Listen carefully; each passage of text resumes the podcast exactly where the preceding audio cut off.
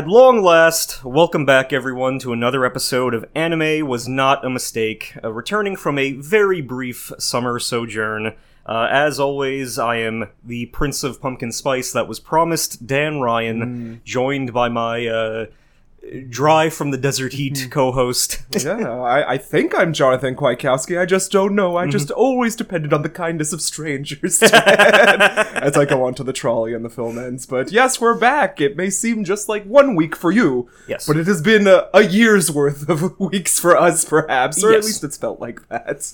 and and I rightfully so. I believe you had some Yeah. engagements, Ugh. and then I uh, was attending the wedding of some dear friends. Mm-hmm. Uh, so of course it was only two weeks, but it feels like three years Yes. because all that tea just dropped Uh, yep. in the in the span of time that we were looking away. Yep. We were caught lacking, and uh, uh, so we we had a lot of news to get through. Mm-hmm. Um, and, and I do know I do want to note uh, I'll, I'll I'll take the lead on a small thing. Mm-hmm. Um, at somewhere in there, there was uh, in terms of anime and manga, there was like uh, some My Hero Academia stuff going Oh on. Oh boy. Uh, like something something bad happened, Mm. I guess, because that hashtag was going for like a couple days. But I didn't click into it to avoid spoilers. Okay. But some bit bad plot event happened. I wouldn't know. The Yep. internet was going crazy, I- uh, you know. So, The news didn't reach me. Because I get those trends now. If, if Mhm. something One Piece related or something MHA related happens, The clock on your bedside rings. And clock, phone, phone on your bedside rings. you know, and now Pokemon too, because Yep. people are following the the World uh, Coronation Hmm. tournament. Uh, Rillaboom swept. wow. We'll get to that, Yep. but Rilla, you know, more bad publicity. Uh, yeah. More big ooh in the media. Huh? Yes. all right. Well, I guess since we're on the the anime tangent, if this is an anime podcast after all, Mm-hmm. um, SK8 the Infinity, which will be a future watch on this show. Yes. Where uh, I think it's only twelve episodes for the first season, so it should be a, a light romp through SK8.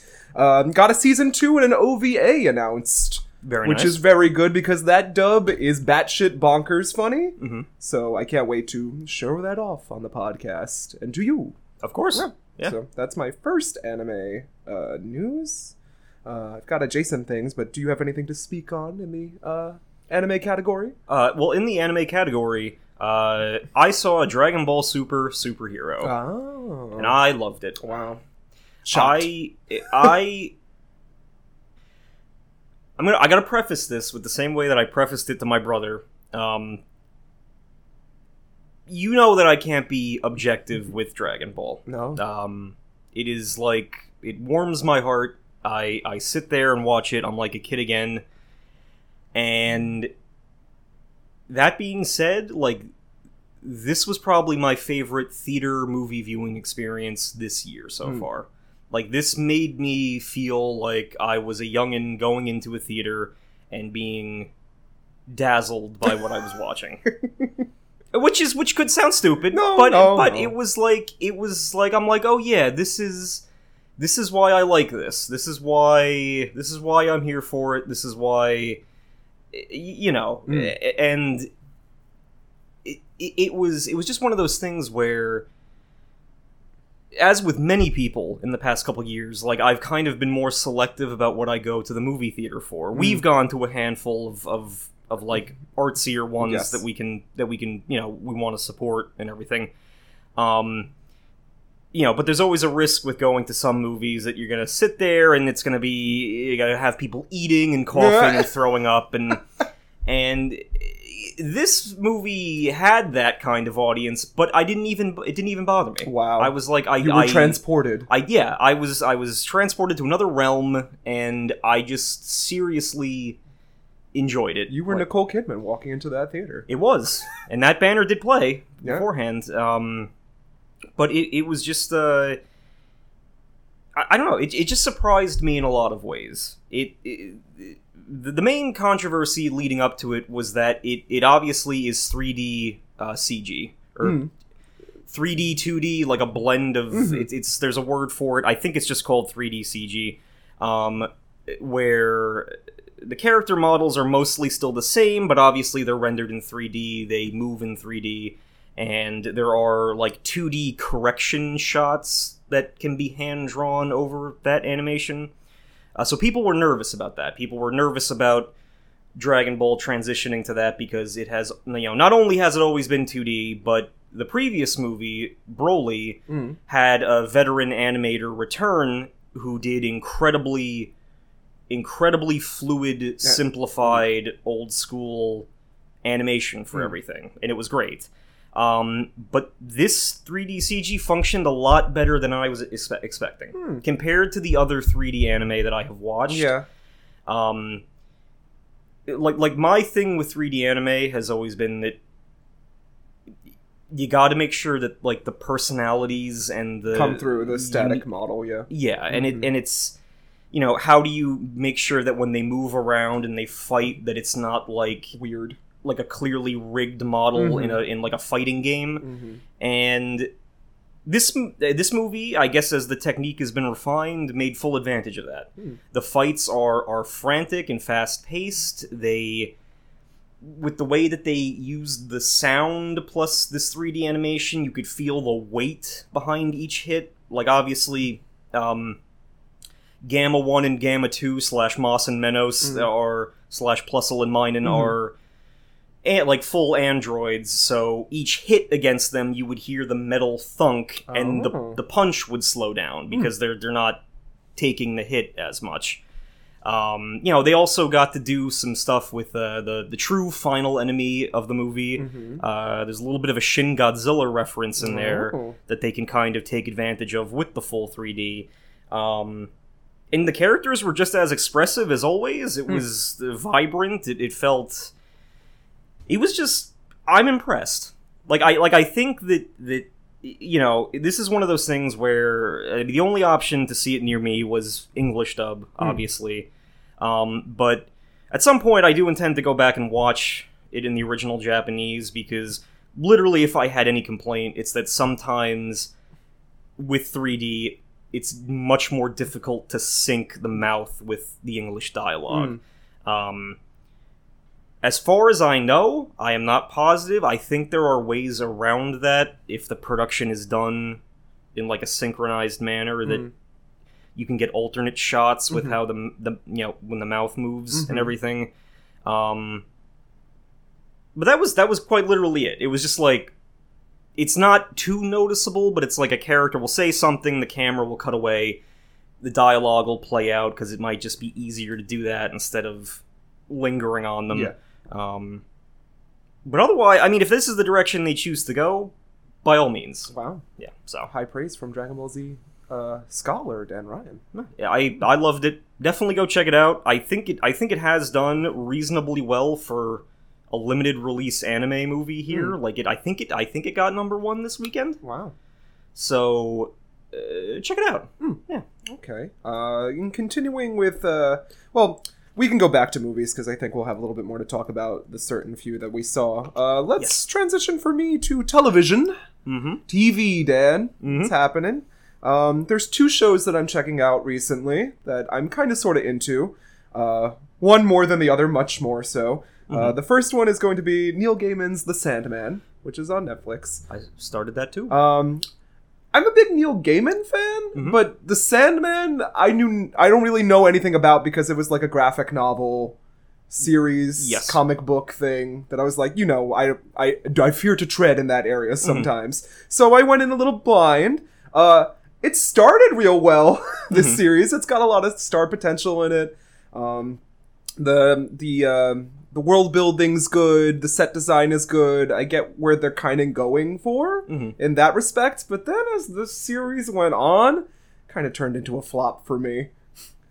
Really? Yeah, I'm I'm I have two episodes left. It's just the acting in the last few episodes has been I don't know how to describe this, like non-existent.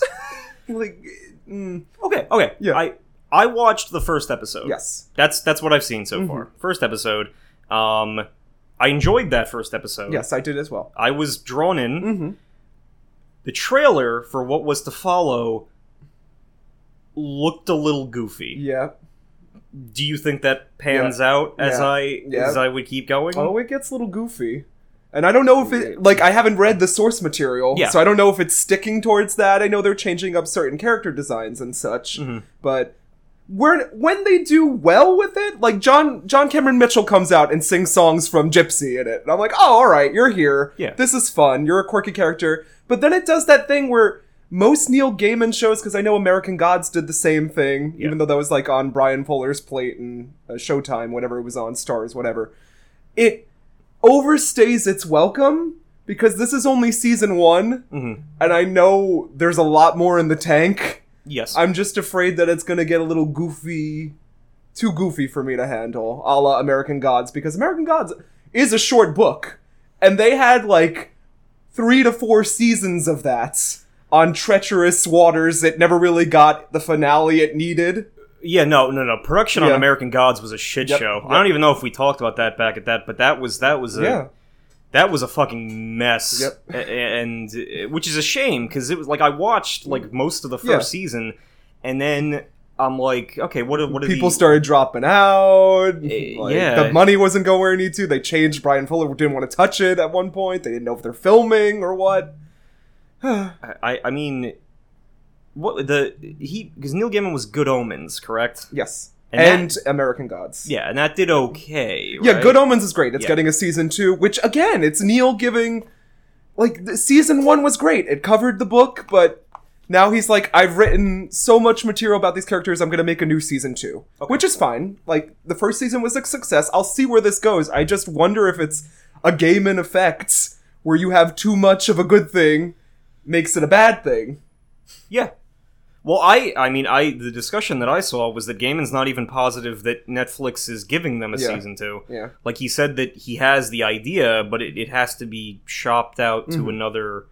It might have to be shopped out to, it. and you know that's you know, hearsay, but I don't. Yeah. But I mean, this this feels like one of those things where this Sandman project has been. Like I remember being, you know, high school Dan, Mhm. and I would check those like movie Yeah. rumor websites. Like me with it. Yeah. And well yeah but very similarly Yeah. it was always it was sandman and it like okay which director has caught this hot potato this Mhm. week who's dropping out of the project now Mhm. i think the last time it gained significant traction was like 2013 or 16 Mm. joseph gordon-levitt was going to star Mhm. he dropped it the studio dropped it went back into the ether and you know so this has been a long time coming and then to just i don't know i would hope that for all that work it Yeah. has like a little bit of a shelf yeah, life and but- and I'll stick with it. Yeah. Like I'll give him or it the benefit of the doubt. Um, when it works, it works. Like Gwendoline Christie plays Lucifer. Mhm. She's great in it. The person that they got to play um, Desire, amazing. Mhm. I said this should have been our storyline or something like this to give this person an episode Mhm. because it and like the set design's cool. Like when they go to hell and all these other cinema cinematic places, Yeah. it looks good. So we know it has a budget Yeah. to hire these people. I just wonder is it a choice to have the acting feel like these people aren't human beings or like, you know, they're not it's just odd. yeah Yeah. It doesn't it doesn't mesh well with me. Yeah. And that stuck out like a sore thumb. But the second show that I've been watching, Mhm. and I hope Grant Farouk is listening, it's based on uh, one of our sacred films, Mhm. A League of Their Own, uh, starring Right. Abbi Jacobson and such on Amazon. Um, we've got D'Arcy Carden, who is a, a bombshell. You may know her from The Good Place, uh, where she plays Janet. She's like in all those Mhm. memes online, so you would pick up Yeah, on it. It's yeah. just I I like it a lot. I think it's charming and endearing. These girls playing some baseball. We get some uh, talks about like sexuality or gender orientation, and then how different nationalities would play baseball. So we have like you know the African American team, and showing their struggles versus uh, the Georgia Peaches Mhm. as they try to get their lives together. But it, it's quirky. It's cute. Um, it doesn't overstay. The episodes aren't too overlong, and I could just feel like a lot of heart has been placed in this show. If you're a fan of the original film, yes Yeah. i'd say i'd say i am yeah, there's And no. you- you guys Oh, certainly are, Oh so. there's no crying in baseball. Gee, Mister, that was a mighty good pee. uh, and I don't know, just check it out. I think it's you know it was a breath of fresh air this week when I was stressed, and I still have two episodes left. Mhm. We'll see where it goes if it gets a season two or what or how it ends. Of course. Yeah. Um, I'll take the I'll take the lead. Uh, uh, in terms of TV, House of the Dragon premiered. Oh, I didn't watch, but everyone in the world apparently did. Everyone in the world apparently did enough Yeah. to get a second season right off the gate. Immediately? Yes. Oh my goodness gracious. That's what the that's what the papers are saying. Oh, Uh, no. But uh, House of the Dragon premiered. Um, I knowing what I know about the lore of the Westeros and all that stuff, this show is going to depict like the War of the Roses inspired event Hmm. that caused the Targaryens to go to shit. Okay. So it's like I think it's like I don't know two or three hundred years before Daenerys. Uh, you know the the the Targaryen house is at its peak. Mhm. Uh, there's uh, it's it's Pax Westeros. They're all you know. They got dragons. They got they got Magic. white haired babes. They got they got everything. Um, Dornish men. There is a Dornishman. I, I saw the meme, yeah. um you know and like this is if i remember that background information correctly it's Mm. like the house is going to splinter it's going to cause like this huge war and then by the end of it the targaryens will be the uh, cr- crazy Mm. dragon people that we know and love I don't think Uh, living in Westeros is fun. no It's a bad place to live. um, but it was good. Like it's Yeah? like the cast seems different enough from the old Mm-hmm. cast Mm. that like like I don't know what you know to what aspect uh, like or to what extent D and D are involved in this Mm. if they are. Um, but I think that they.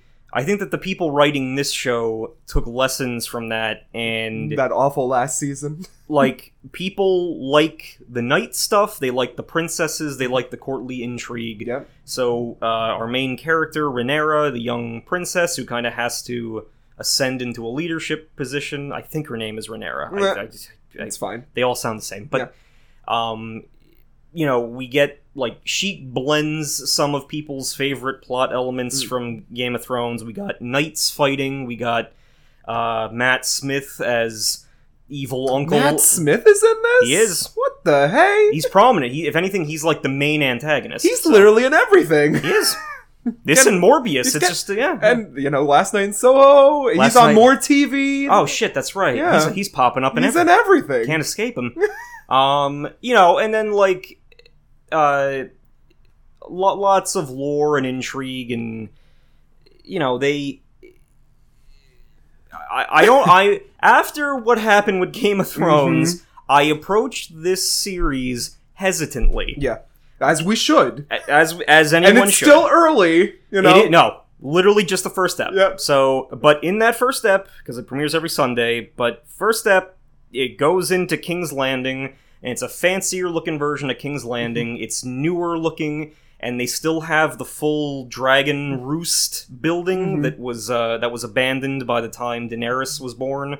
Um, you know, and it was going through, and a more upbeat version of Oh. the of the Game of Okay. Thrones theme was playing Wow. and it you know the camera goes through the inside of the red keep is beautifully lit and it, Mhm. you know that one uh, the skull of that giant dragon is kept in like a, a shrine of honor still and i'm like All right. okay, Okay. yeah yeah this is okay they're conveying things without stupid dialog Mhm. they're they're showing what's going on they're it has a plot Mm. it has lore it has we sadly know what it leads to Yeah. but this could be an interesting addition to Mm. everything so I Yeah. hope that uh, um, we get the origin of the season one ends with a baby girl being born, and they go, "This is Olenna," That's I- and it just has Diana Rigg. she's like 300 Yeah, years yeah. old Well, I mean, yeah. this little diana rigg on the Yeah. just a baby photo. That's all I know. That, and I hope we get like a comedic bottle episode. yeah Someone stuck in a room or something. stuck on a boat Yeah. yeah Eh. well, maybe I'll check it out. I, I still haven't forgiven them, so it's gonna be hard. That that was one of the biggest shit shows in existence. yeah. Uh, so it has a lot to make up for, but people did tune in to watch it. Mhm. So, at this point, we only have ourselves to blame if that if that goes wrong. so True. That's true. Um, do you want to continue talking about TV? I have two video game things to get to. oh, okay, I'll finish TV Yep, then. yep, yep. Uh, the only other thing that started that I watched this past week was She-Hulk: Attorney at Law. And It's cute. Oh, It's it's Alright. it's like it's exactly what She-Hulk should be. She's sarcastic. She breaks the fourth wall. Mhm. Um, considering that it's a She-Hulk show, uh, people are fighting online yeah, like crazy about a lot this. Of it, yep. Um, Does the uh, makeup or what do they use for her CG? CG look good? I think so. Okay. I think it's like it's not it's nothing like noticeably bad. Mm. Um like and then there's a lot of scenes in the first episode where the Hulk shows up and uh he's the Hulk the entire time. So the the C- as far as I can tell the CGI looks good. Um you know, but it it is written in a very cheesy fashion because that's what She-Hulk has always been. Because that was, I, I think that was I, I don't remember and I'm not positive, but it was like She Hulk was one of those things where it was like the people up top were like, we need to give Hulk like a side character who can have their own series, Mhm. and then She Hulk was like the less stressful alternative to the main Hulk series. So she's always been funny. She's always been like laid back. She always breaks the fourth wall. She's like, you know, she's always had like better control of her powers because I think in some versions it's because she's not like her Hulk mutation didn't happen the same way that Mhm. Bruce's did. Mhm. So she's like just as strong, but she can control everything a little bit better. Hmm. Um, and it's it's good. It's just like I love the Incredible Hulk. He's Mhm. one of my favorite superheroes Mhm. because of the weird rights limbo between Universal and Marvel. He hasn't gotten a solo project in a while, uh, but this feels close to that. Okay. This feels like it's given him some development while still letting She-Hulk be the main character. Is it comedy?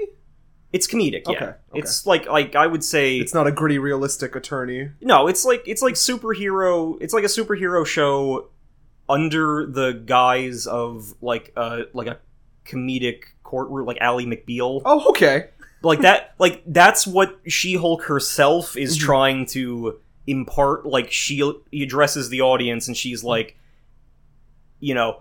I'm expected to do superhero shit, but I would rather do. I would rather be strong female lawyer who doesn't Mhm. take shit. hmm Like, so you're gonna watch me do that Yep. in like you know and it's it, i like it it's Yeah. like that's how she should be it's, Okay. it, it's um but of course people have been fighting Yeah, uh, I, I, I saw a lot of that online. uh, tiktokers have declared this the end of marvel Yeah. they've uh they they made um because tim not tim roth yeah Ti- yeah tim roth Mm. is back as uh emil blonsky the abomination Mhm. um, and when the Abomination first showed up in The Incredible Hulk with Edward Norton many years ago, Mhm. um, he looked like a big skeletal, you know, monstrous version of Hulk. Hmm. Uh, but for this show, they redid his appearance to look like the comics. So he looks like a slightly bigger Hulk with um, kind of like creature from the Black Lagoon fin ears Mhm. and people got exceptionally angry about that. People like all over the, all these TikToks were like, "I can't believe this. He looks like a fish person, and they, no one's allowed to be scary. Men can't be scary anymore." Oh, and, and, no. and I'm like, like guys, he that's how Abomination looks. That's that's how Abomination has looked since he showed up in the comics in the '60s. That's he's always been a weird looking fish dude. That's just Mm. you know, because he's symbolically he's more monstrous than the Hulk is, so he doesn't look like a person. Mhm. Uh, There's so- no reasoning with them, Dan. Just but I, like I gotta, I, I, I just had to Yeah, like, yep. I, to, Yeah, anyone who doesn't know, to anyone who doesn't know, the Abomination has always been a like a, looking like a fish guy. That's that's what I'll he's take your supposed word to, for yeah. it. Yeah. So uh, just, just, just, just shut up. Just stop. But that's all I have to say. So All right. go on. So video games. Mhm. Uh, Xenoblade 3, ba da ba ba ba, loving it. Give Yeah. me a Monado, baby. I'm a Xenoblade stan. I'm only, only on uh, chapter 3 so far, and I'm 30 hours in, hmm and there's st- so much, Dan. there's a lot of game. It's the biggest game. There, Yeah. Elden Ring is just a drop in a bucket compared to this. Wow. It's it's huge, Dan. Like I, I don't know I don't know how people are blazing through it. There's so much to do, so much wonderful things to see in Xenoblade, lovable goofs that join your team. Yeah. Oh, it, it's just and like I, was surprised at the pathos that, the, that they made me feel just two chapters in. I said I care about these characters, even though Yeah. there's six of them. Like what? Well, you know, as you've conveyed to me in in in frantic messages, you uh, like. I, I, I, I guess you didn't expect No, this to be of- wowed to be invested. much, yeah. yeah, but that's but it sounds like it's it's perfectly suited for your because you know Mhm. lots to fucking do. Yep. it seems like or sounds like. Basically, Oh, I have not yes. actually see. I have not sat down and watched any gameplay, but Mhm.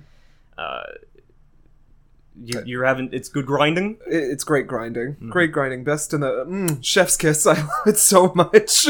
Uh, and then it's going to be competing for my time with Splatoon coming right around the That's corner. right. Either, I think it's this week or next week. I won't be available to play it anyway. But we did have a Splatoon 3 Direct Mhm. in the time that we were apart from one another, and we had a Splatfest. Mhm. Uh, the Splatoon 3 Direct, uh, it kind of left us with some questions. Not me, but like the general Splatoon fan. Some people feel that it's a little too similar to what they Mm-hmm. put out, but Splatoon's kind of always been like that to me. Yeah, Like they just slightly modify the things because if it ain't broke, Dan, don't fix it. No, but I, I have argued that that is a good that is Yeah. that is a fine Yeah. direction. Mhm. If it's not broke, don't fix it. Pokemon fans, Uh, but oh, yeah, that's oh, what I. oh, so yeah. uh, yeah, but Uh, but Go I, on. I I enjoy it so much. The uh, I had my doubts, Sister James as well, but uh, uh, the they gave us new idols. They gave us Shiver, Frye, and Big Guy. Who do you think my favorite Well. Someone stole. it. They're actually, you know, without the the competing pop girl idols, Mhm. I think people they're a lot more open online, which is Mhm. concerning. But at the same time, it's a welcome environment to be in. I see a lot of love for all of them equally. good. But Big Guy obviously is the the fan favorite Mhm. at the moment. Uh, even though he horrendously lost the Splatfest, the team I chose, of course. Well, you know. Uh, but you said mechanically now that there can be three way like Yes, you have to vote for yes, three. I'll, yeah. So the way Splatfest used to go is you pick a team, you fight for it, you ink the turf, you do another round, whatever. The one at the the most popular gets some points, and then the the two tiers of uh, competitive battling get some points. Mhm. This time around, the first part is still the same. You do a turf war, except it's three teams instead of 2 Mhm. Um, then halfway through the Splatfest, things change, Dan. Mhm. the pop idols come out and they say, We're gonna put the team that's currently in the lead in this area of the world in the middle of the stage. And then you're gonna get two people from the other teams to fight to ink the turf in the middle. It's very zany, very complicated. Mhm.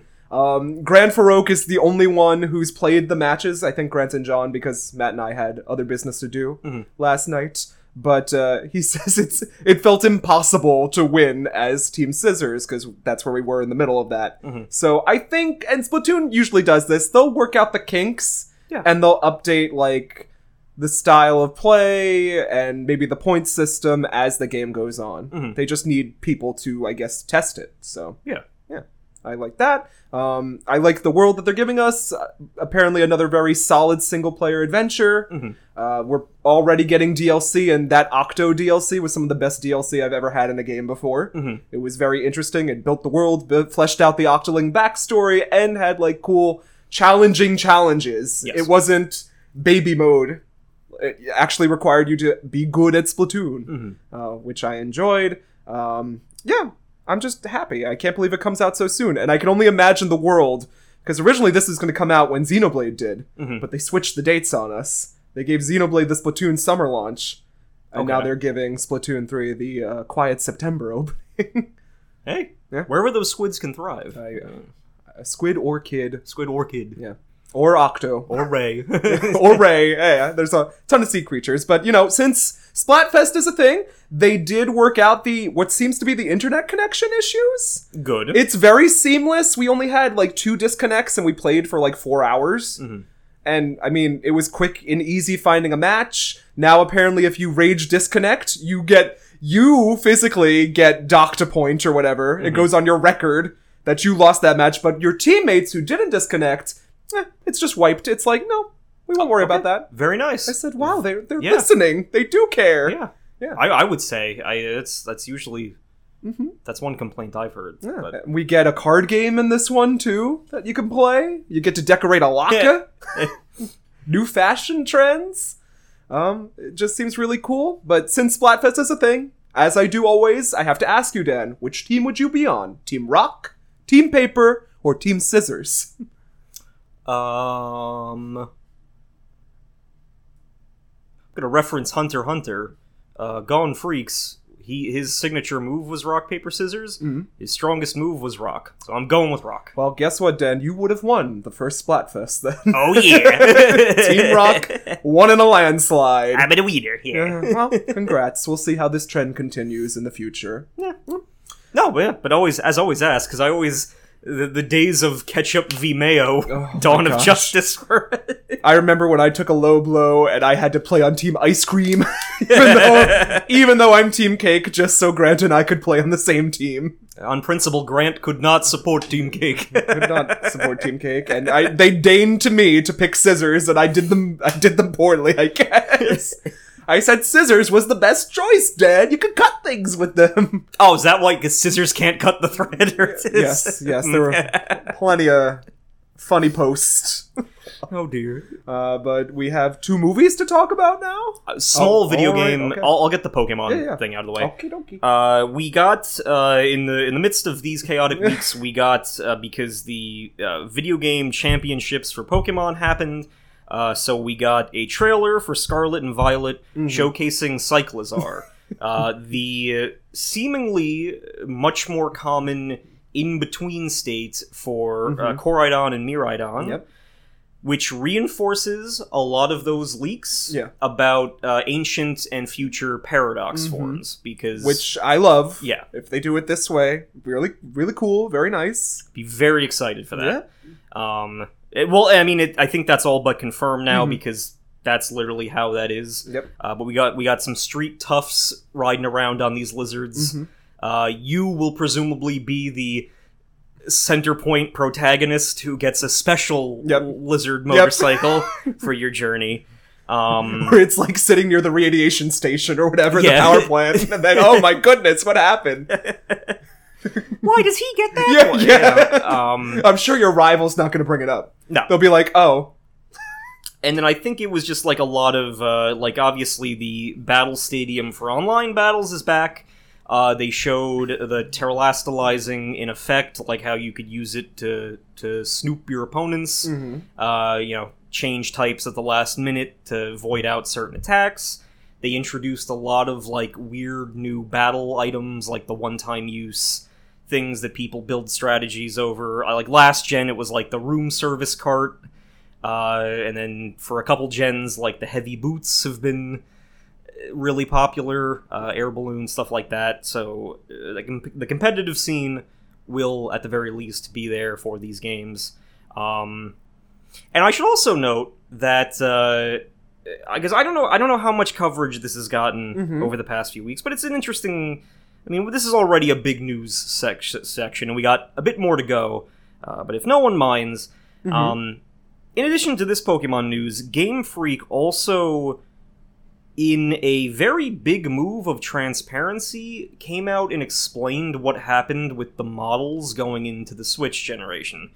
They, uh, at I, I think at like a tech school in Japan, Mhm. they gave a presentation, like uh, you know, step by step of of what the process was and like what the difficulties were leading into uh, making Sword and Shield, Mm. um, because uh, you know, obviously at the time when Sword and Shield came out, the Dex cut was was the first sign for folks that things things were going to get iffy. Mhm. Um, and famously, people were mad at Game Freak because they came out on that one Nintendo Treehouse and they're like, "Oh, we're we're sacri- you know, we're gonna cut some of the Dex to focus on Mm. animations." Mhm. And people, you know, would then go through the trailers and they'd look at the same battle animations.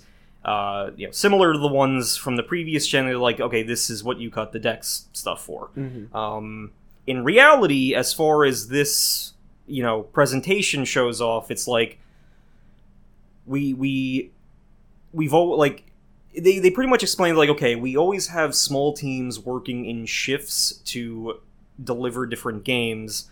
We had a database of models designed by this other team, but then going into the Switch and going into its graphical power and, you know, Mhm. not only having to place Pokemon in an open world, sort of, but also put them in, like, camp and other things like that. Mhm. Like, every Pokemon needed a full set of animations that are not just the battle Yes. animations, they needed behavior Mhm. things. So it was like we, you know, in the run up to that, we got ourselves into a time crunch. We didn't have enough people to do that at the Mhm. time uh, to like deliver that for all 900 models. So we went and, you know, we picked the ones that we could, got them over, and then now the system is streamlined to the point where uh, basically Scarlet and Violet and Legends Arceus were able to be developed at the same time Mhm. uh, because this process of kind of importing, uh, you know, models became efficient enough. And it's one of those like I would recommend checking it out. I think some people have put it on Twitter, but I would recommend checking it out if you're into like that game design aspect because Mhm. there was some interesting points that they made about how like okay on the 3DS like we could only drag the models from here, put them in here and they'd Mhm. all look the same. Now we can take the model and if we need to change the art style up, Mhm. if we want to put it in something like Legends Arceus, or if we want to put it in Scarlet and Violet, the the visual effects and the movements of that Pokemon can now Hmm. change. Okay. Uh, it can it can look different between the two of them while still being the same model. Hmm. So interesting from a from a tech like a game Yeah. development Yeah. standpoint. But that was uh, that was one thing that came out. But Mhm. that that concludes Yes. that portion. All right. So two movies. Yes, Uh, let's start with Prey, shall we? Loved it. Loved it. Loved it. I, I mean, I love the original Predator. Yes. Yes. it's a it's a fan favorite of mine. But this, why didn't we get this in the cinema show? It should have. It should have. Fabulous acting from um Amber Midthunder, Mhm. I think is her name. And then we also got the the option to watch it with Comanche Yeah. sub- subtitles, which I'm gonna go back and watch it again. I watch this forever. I've already watched it twice. I watched it, then I showed it to some people, and it it, it, it It's great. it is it is a delightfully fucking simple Yes, horror movie. yes. Like, and that's all I ask. Yeah, Is- they didn't. They didn't reinvent. You don't get the. You ain't got to reinvent the wheel, Dan. it's it's all you need. Got a badass, badass uh, final girl, badass monster, historically accurate setting, Yep. actual people who should play those roles playing the roles. Well, and, and not only and, and and Predator himself, like they gave him a slightly creepier Yeah, redesign. yeah, And even though you know he's there, Mhm. they still manage to build tension with his reveal. Mhm. Like he doesn't get the full body No, screen. when it happened, Yeah. I went. yeah, I did a little gasp, Dan. Li- like it was it was treated with the same kind of gravity as it did in the original one Mhm. and that in that the early section of that movie there's all those little fake outs where you Mhm. think that he's gonna pop out at them Mhm. but then it's just like it, it- loved it yeah, just just watch Prey. so simple Yep. yeah please watch Yep. prey If I had a nitpick, very little. Some of the CGI was a little, but some of it, just a little bit of it. Like the aminals, some of the aminals were. my nitpick was the wilhelm scream Oh yeah, that's true. But That they, was- but they put that in for like a fun. i thing. know I- but I- i'm getting a little tired Whatever happened to fun, Dan? You There's no fun, fun allowed. There's absolutely no. If people don't like Fish Abomination, then I can't. All no, you do now is yell at Marvel fans and have no fun, Dan. no fun. No, my heart is a lump of coal. But uh, but no, great movie. Yeah. like it. It is. It is just a again, uh, fantastically simple person versus unknown threat, mm-hmm.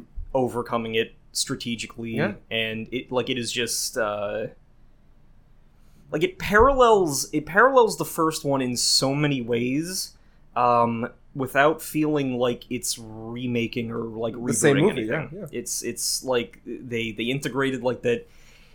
If it bleeds, we can kill it. Mhm. Line like it's not shoehorned. Like Mm-hmm. it's it's like it just flows in there. Yeah. They they have the fucking flintlock gun from Predator 2 Mhm. The, that uh, Wow. because at the end of Predator Two, Danny Glover is like, uh "How long you have you guys been here?" And the Predator tosses him that exact gun, Mhm. and uh, so it's like there's references, Yeah. but there's not like it's it's not It's not over. Yeah. it's not yeah. overdoing it. Yeah. And even and even compared to you know obviously correct to the time period, uh, you know the protagonist is, is fighting him with like what she has, Mhm. as long as well as like again you got to watch it And learning, and we get we get a good dog.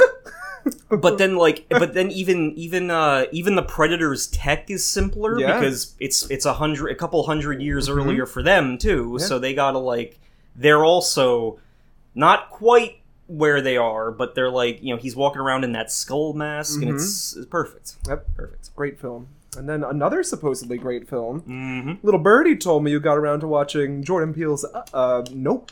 i did and i loved it I knew you would love it. I guess we could spoil it, right? yes Uh, yeah. loosely. jump ahead if you're if you're Well, I don't know to when. Just jump ahead. yeah Uh, but Alien, Dan, not an alien. Was a cryptid kind of sorta. sort of yeah. Yeah, I said Dan's gonna love that. i did Yeah, all I the did. anime references. Apparently, though, uh, they did cut a lot from this film, but I don't think I noticed in watching what? it. Uh, there were whole plot lines where Barbie Ferreira, who's that one girl in like the the Best Buy store with the I forget the one guy's name, angel Angel, yeah. Um, she was supposed to like have a whole subplot, but oddly enough, Barbie Ferreira's not having a good year. She just dropped out of the cast of Euphoria for season three after having problems with the director, supposedly. But it just it. I don't know what ha- what's happening. All her roles are getting cut from things, but that was just interesting to me. Um, just a whole subplot. They were gonna have more with the uh, the oh my god, the buddy, the buddy, the chimp, buddy, the ape, gordy Gordy. Sorry, it's been uh, two weeks or so Oh, since. I, I've seen it, but uh, they were gonna have more. Just general. Yeah. I, I would like to see like where they would go with that if it had like a Blu-ray special feature system. But i assume it yeah, would, but I enjoyed it thoroughly when watching it for the first time. like I it is it is just it is it is a such I have never seen the theme of this movie Mhm. tackled Mhm. that way. hmm Like I, I don't think it gets any lip service ever, but uh, spoiler alert again for Mhm. those who have not seen it. The most predominant theme of the movie is stupid humans should not be using animals to perform things. Yeah, well, it's like a commentary on the Hollywood machine too. Yes. Yep. and, but and- yes, yeah. and it's it's like it, it, it, it you know it is you you do not um at the end of the day like these animals have boundaries that need Mhm. to be respected i Mhm. think from what i read and what i've like the vibes i got it was very much inspired by that real world incident a couple Yeah, years ago yeah. where the The chimp, attacked the its owner Mhm. um, and it's like it, it, it's I, like I've never seen a movie tackle that issue before, Mhm. and it's the way that the monster functions. Like OJ is the one who figures it Yep, out. He's yep. like, it's a territorial jellyfish thing. Mhm. Do not look into its eye. Yep. That is perceived as a threat. Do not turn like if you turn your back to it, it Mhm. will also try to it. Like you, you have to handle it like a territorial predator Mhm. and it's just it's just because you you never see movie monsters handled that way Yeah. where like an animal and it's that's not to say that like like obviously like his whole thing is that he, he's a horse trainer hmm but he manages to apply enough of his skills to to Yeah. like like okay this this thing is a is is just looking for a fight it's Mhm. going to fight anything that it perceives as a threat here's what you don't do to make yourself a threat it ate like it ate a fake horse statue with Mhm. ribbons on it so Mhm. now it associates ribbons with pain so Mm-hmm. let's use that to our advantage like it's and it, the, the whole like from the trailer to the final Yeah. movie, I I would have gotten none yeah, of this. I I was telling you, I think it was it's one of the best edited trailers because it spoils nothing No. about the film. Not you wouldn't know like you could watch it and enjoy it Yeah. for what it is. It completely different experience. I really liked um, how he had the themes of basically survivor's guilt in this, Mhm. and like the concept of a bad miracle, like yes. like lingering on something that traumatized you as a child in the wrong way and not comprehending the lesson that you should have learned from that. Exactly. I I was like, ooh, num num num. I love this. I love this think piece that's going on here. Yeah, because that was uh, again spoilers. Uh, one of the uh, the characters, uh, Jupiter, Mhm. Is uh, he, He's a Jonathan Child Yeah, actor. child actor, survivor. he witnessed Delusional, He yeah. was, he, he was on a, a '90s sitcom with called Gordy's Home, where uh, they had a chimpanzee, and then one day, uh, as chimpanzees will do. A balloon exploded in the Mhm. set lights, Mhm. and uh, the chimp attacked and killed the two cast Yeah. members and ripped the face off of the older sister Mm-hmm. character. And thanks to a bad miracle, which was a standing shoe, Yeah, something that you just latch onto, he didn't make eye contact with Gordy, and you know the whole thing. yeah, Yeah. He got he got like a fist bump. Yep. and then from there jupiter wrongly because i no because i Yeah. because i love that too Yeah. he's like oh that was the point i'm Yeah. i'm special like this i i have a bond with animals that Mhm. no one else does so jellyfish won't eat me. Yes. and i'm like mm. and, and like it wasn't it's not a horror film. Like it's not as scary as it should be. There is one chilling scene that abduction scene yes. that i was like ooh i feel skeeved out about that. It's I- it, yeah that's like body yeah, horror. Yeah That's- and like the yeah. bloody house. I loved that. Raining blood on the house. That was amazing. But it's not horror horror. It's more about the the story of this family just trying to get on you know? Yeah. like in their business. And you know I, I loved the the sibling relationship. I think keke palmer was great in this. Yes. She's really having a renaissance lately. I want to see her in more stuff. I don't know. I, I i just really enjoyed it after think like thinking about it and stewing on it for a bit. And i knew that jordan peele is an anime fan because he clearly watched evangelion and Yeah. he clearly watched akira he had all these clues Yeah, those those are the two most uh, like you'll you'll anyone who watches this who's listening to this will Mm-hmm. get those two moments uh but again it was just i i just that that original trailer because i went back and looked into Mhm. it after i watched Mm-hmm. i went back and i'm like what was the what was the and if you go back and look at the original trailer there's footage that has nothing to do with the movie Yep. there's like shots of like a hermit crab walking around in a house Mhm. And you think like oh god at some point is like surrealism going to come into play Mhm. And- but it but it's there as misdirection it's there so you don't know yeah what is going to happen and it's yeah check So. that out too then maybe give elvis a watch to see Oh yeah, we are two lonely children. Yeah, that TikTok with those two girls playing, Yeah. playing Elvis and Have the they- Colonel. have they recreated the whole movie? They should. If not, they beat us to our job, Dan. I have one more news. Keep uh, going. Yeah, uh, yeah. If you don't mind, we're getting on in length here, Yeah, but I, that's I, gotta talk about I gotta talk about WB imploding Oh boy. because I wasn't gonna. I I, I thought it would be fun to bring this up because we shill for physical media here. Mhm. Um, and sometimes it's good to be reminded why. Yeah, it's good to be Uh, right, Dan. because um, over the past couple weeks, there was a huge purge of content from HBO Max, Mm-hmm. uh, including several, I think, original scripted things, A lot of cartoons. a lot of cartoons, mostly cartoons. Mhm. Um, now, this was done apparently by the new guy in charge of HBO Max, um, who wanted to cut a bunch of stuff to get a three billion dollar tax credit. Mm. And I apologize if I'm getting numbers wrong. So this was all done for a 3 billion tax credit. Yep. Uh, WB Discovery lost 22 billion Mhm. in stock value. Mhm. Uh, insert- Those numbers aren't numbering, Dan. you got to insert the banjo laugh there. And you know, some of this stuff is just gone. Yeah. like because it, it hasn't gotten any kind of home media release. yep. It's not up anywhere else.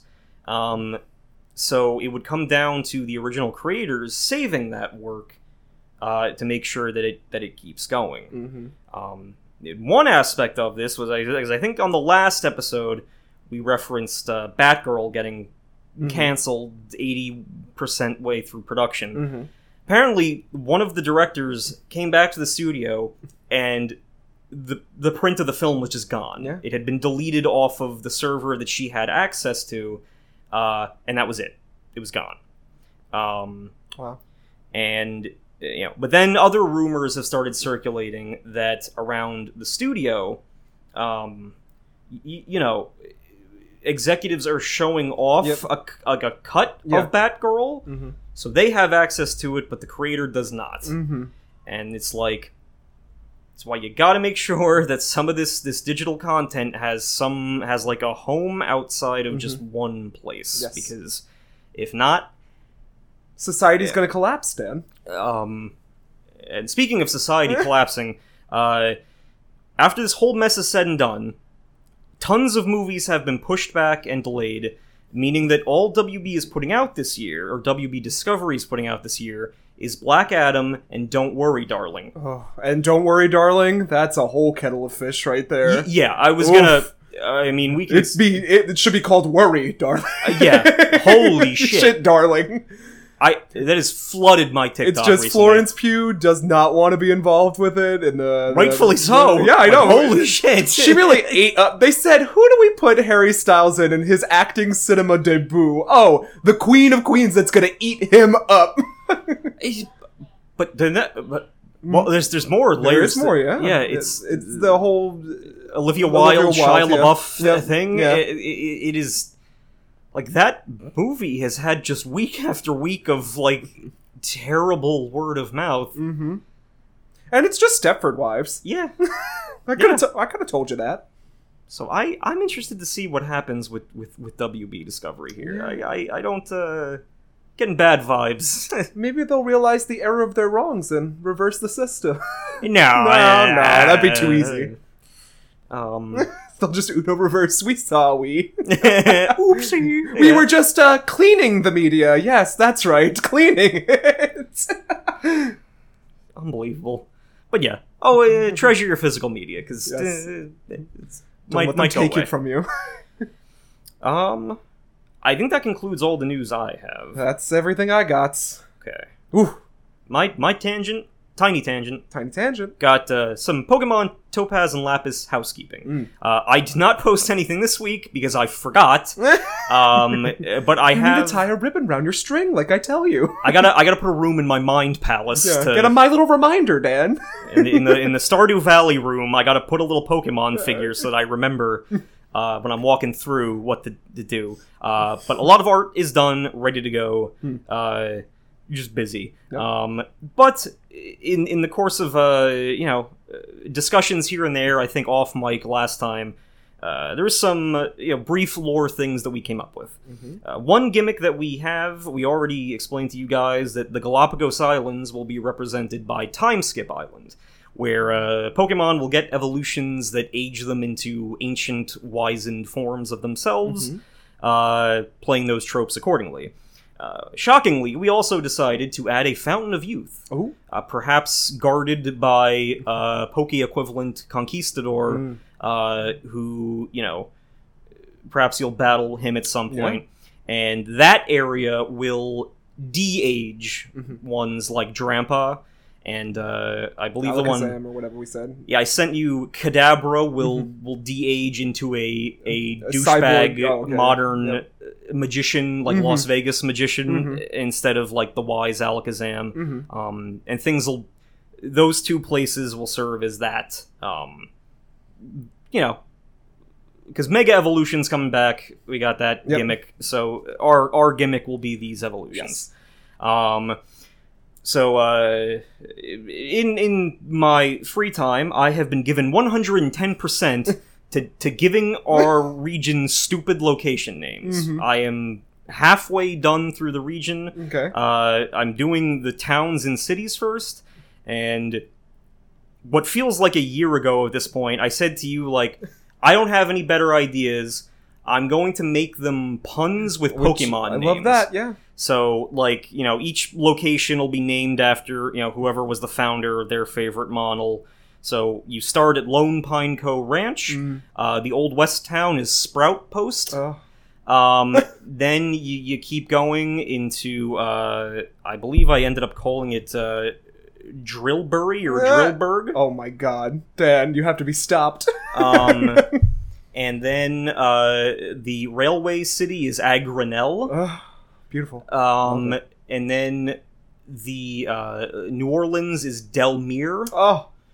because I got ghosts and stuff. Mhm. Uh, Houston, I went with. Um, I believe I went with either yeah Solgaston or Solga- Mm. Solgaston, Mm. like Solgaleo, Mhm. space themed.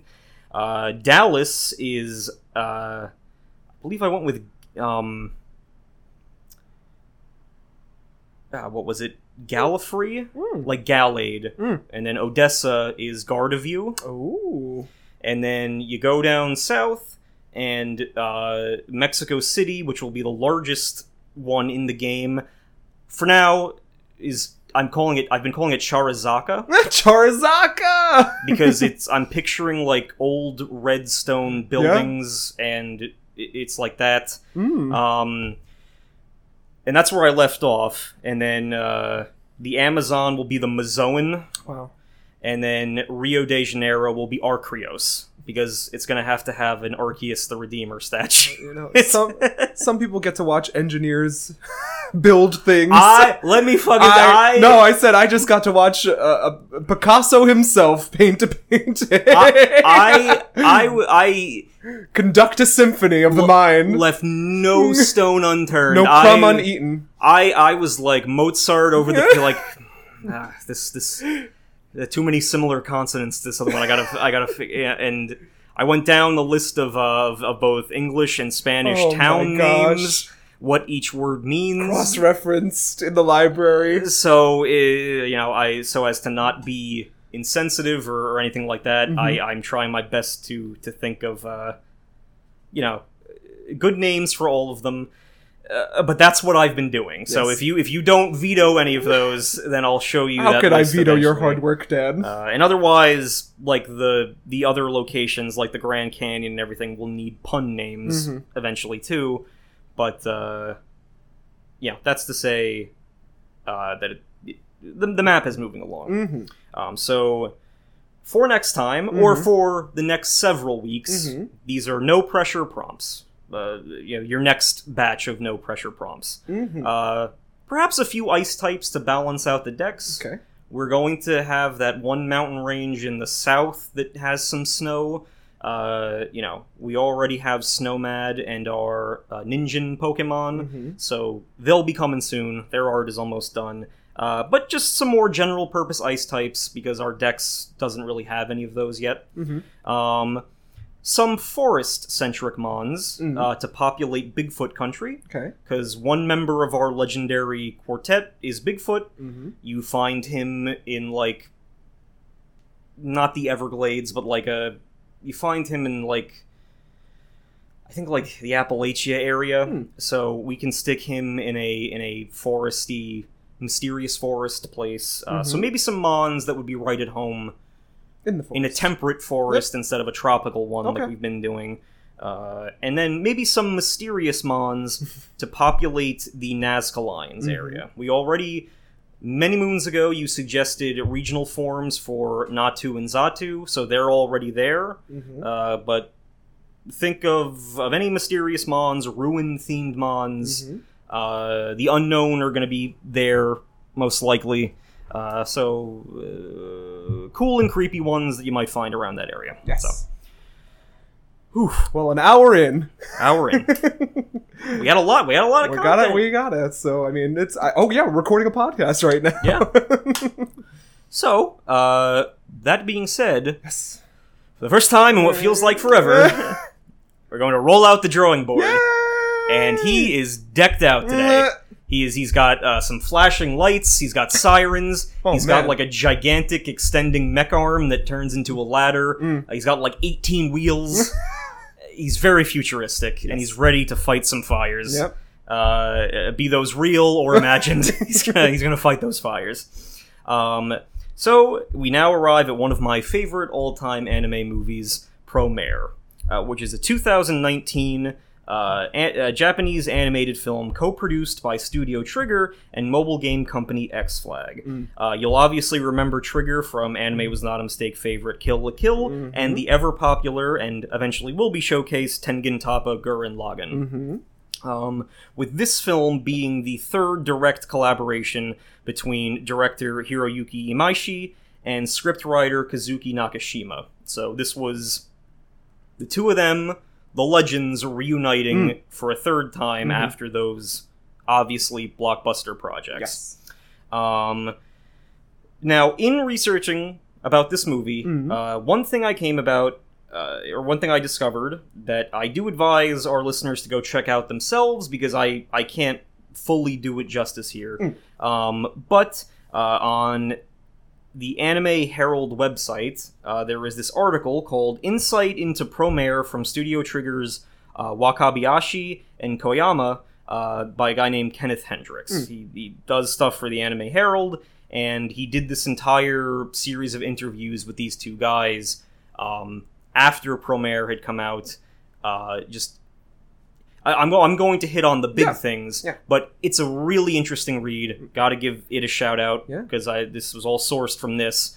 So uh, Dan quoting literature, I never thought. So go let's see this day. go and, uh, and and check it out because again, it, it's the entire thing by itself is a really good read. Lots of good, sometimes humorous interactions, like with how this cast was set up.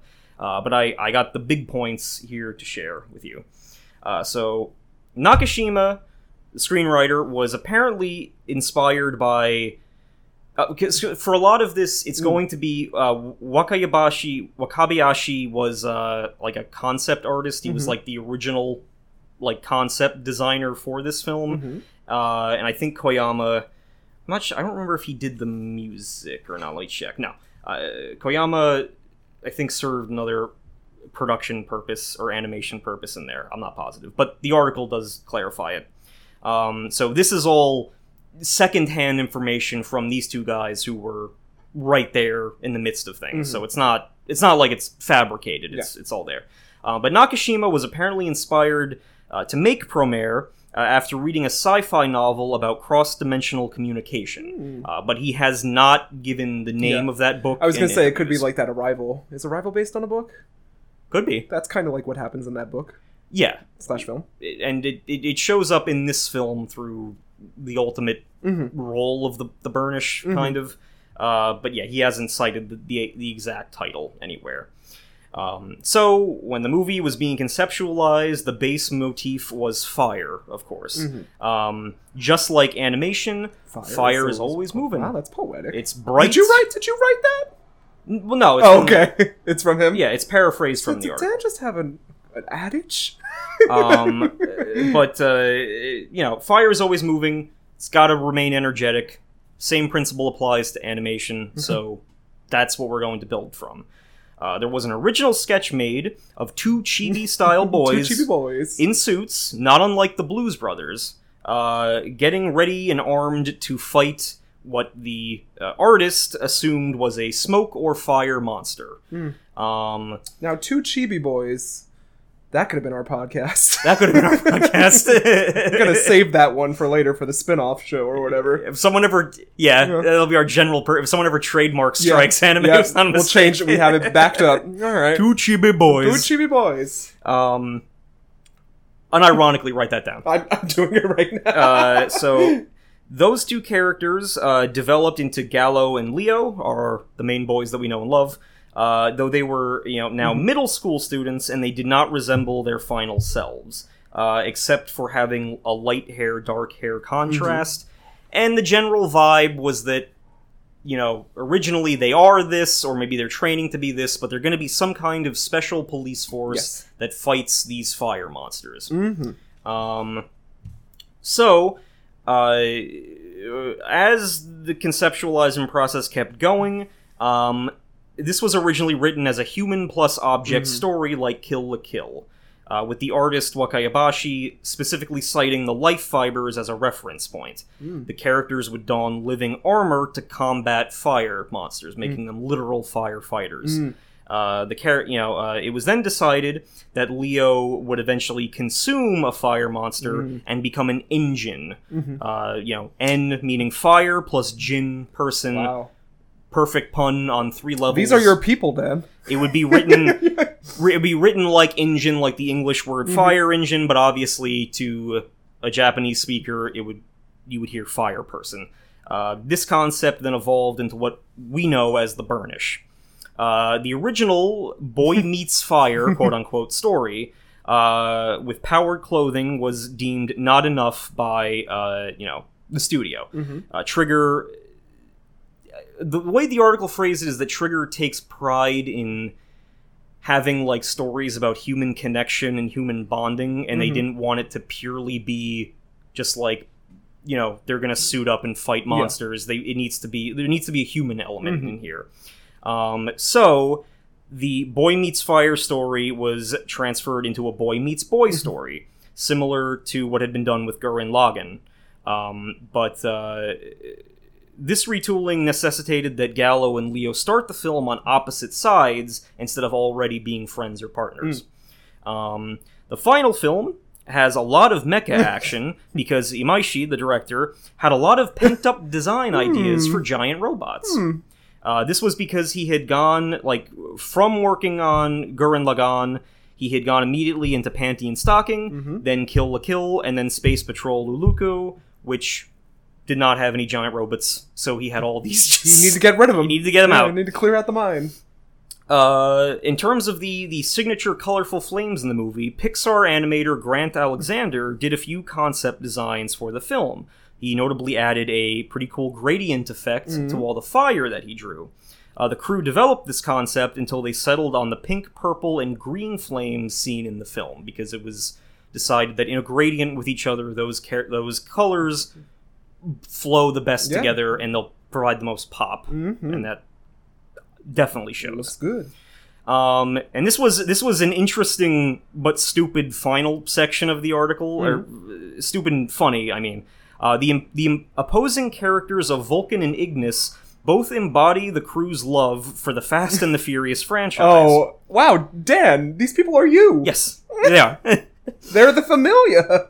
uh, those two characters, uh, obviously, at the end of the film, have a muscle car versus monster truck fight. Um, and originally, a lot of people in the crew, the other people in the crew, were arguing for this to be cut down or removed because uh, Vulcan, the big freeze force, uh, sharp teeth muscle dude, the villain, uh, is actually Imaishi's favorite character. Yep. He's uh, so he was considered a creator's pet, and other crew members were like, he already gets way more screen time than everyone else. We we should cut back on this final battle. And the director said no. They gotta have a stupid muscle car monster truck fight. I understand. See, I used to harp on the Xenobladers, and now so he's in there. And, he's, and there's also, if you go and look in the article, there's like concept art of Ignis, the the chief of Burning Rescue, drawn as like he's got like a like a Vin Diesel tattoo, and he's like drinking Coronas by Oh, his boy. muscle car. Yeah. So it's like it's A supposed to be the two of them fighting. Uh, you know, so it's uh, all the little humorous side uh, notes. Uh, the Japanese voice cast includes a variety of famous screen actors, uh, such as Kenichi Matsuyama, who plays Gallo, uh, Arata Furuta, who plays Deus, and a few others. Uh, as is the case for most productions like this, the cast was divided into team voice actor, get your Splatoon thing I was just gonna say, which side would you choose? and team celebrity voice actor.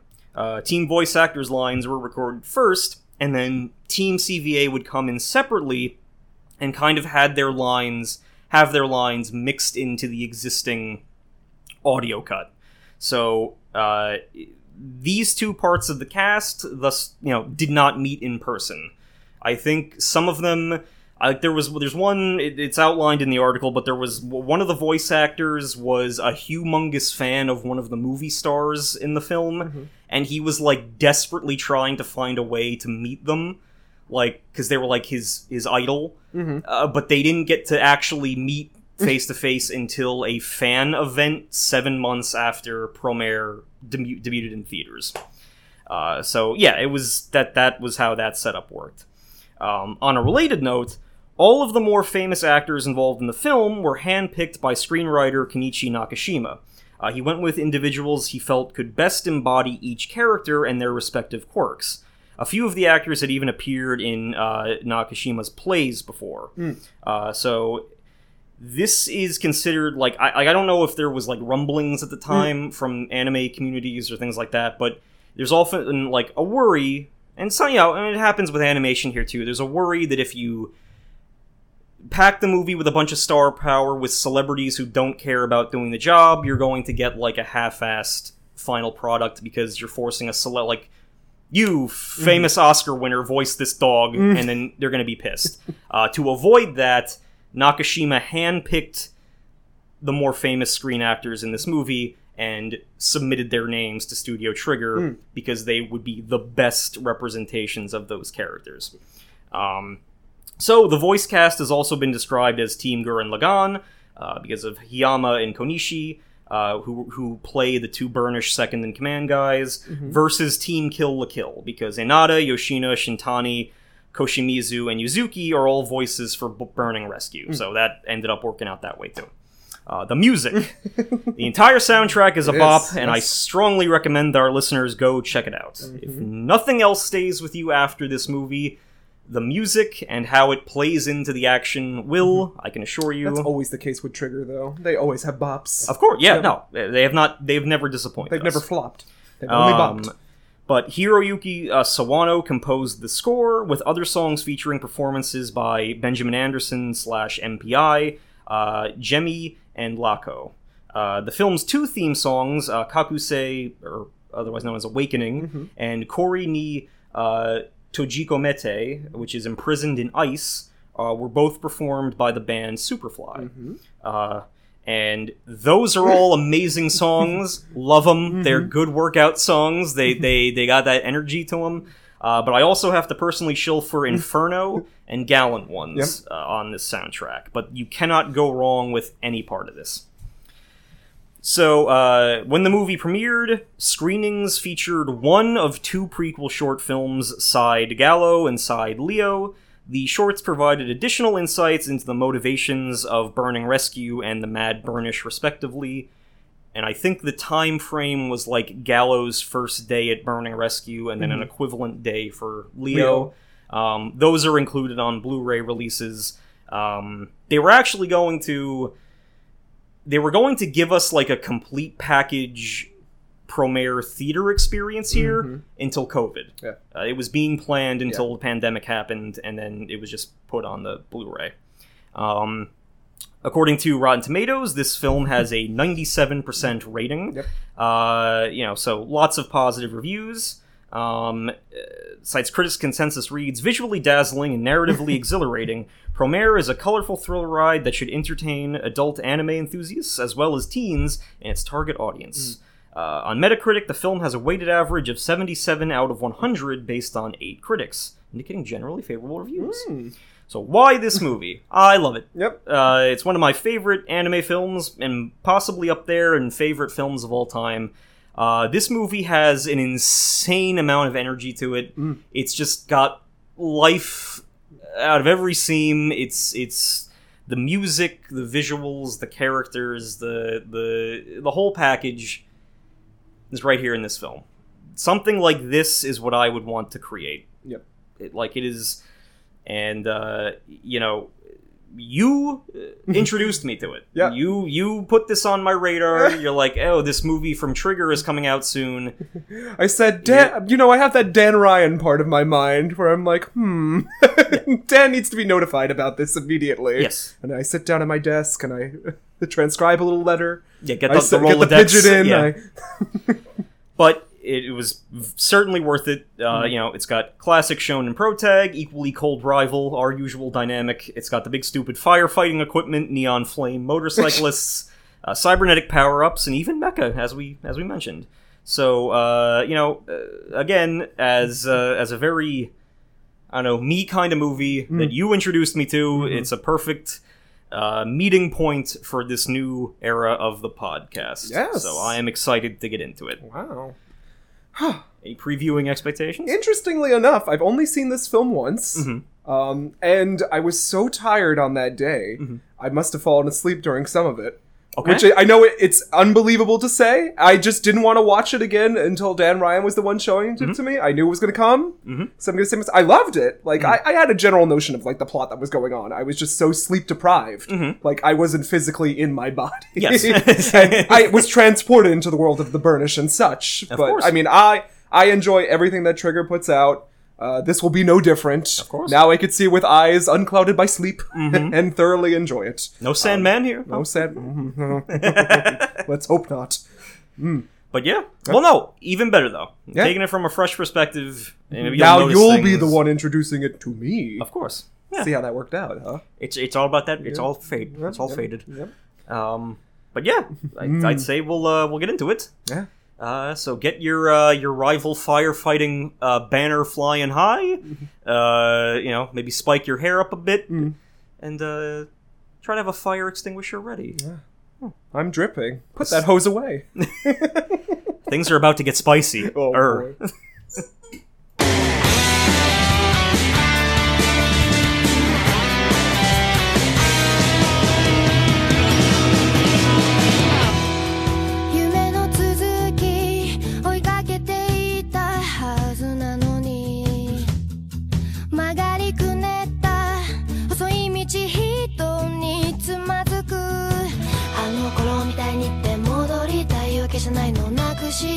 空を探してる。分かってくれますように犠牲になったような悲しい顔は。やめてよ。君の最後は涙じゃないよずっと苦しく背負ってくんだ。出口見えない感情迷路に誰を待ってるの。白いノートに綴ったようにもっと素直に吐き出したいよ。何から逃れたいんだ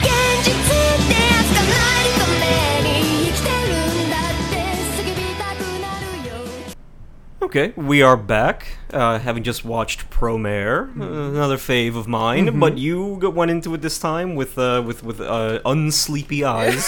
well, I'm still Uh, sleepy, but I was awake. Uh, yes, of Yeah. course, uh, comparably. Yes. Um, but any initial thoughts? Oh, I mean, it's a great film. I can Mm-hmm. understand why you love it.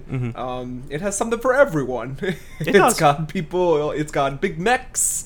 It's got firefighting. Mm-hmm. It's got uh, um, two strong leads that do the whole Jonathan Dan. We're going to be opposites of each other until Mm-hmm. the very end. It's got big boys and tech girls. Small boy, yeah. It, Yep. It's it's got it's got everybody. It's got a rat named Uh, Vinny. I I didn't pick up on his name. It's got pizza. yeah, it's got pizza. Uh, yeah, just I fantastic movie. Yeah. And and one thing, because you know the approach with with how we do some of these viewings, I.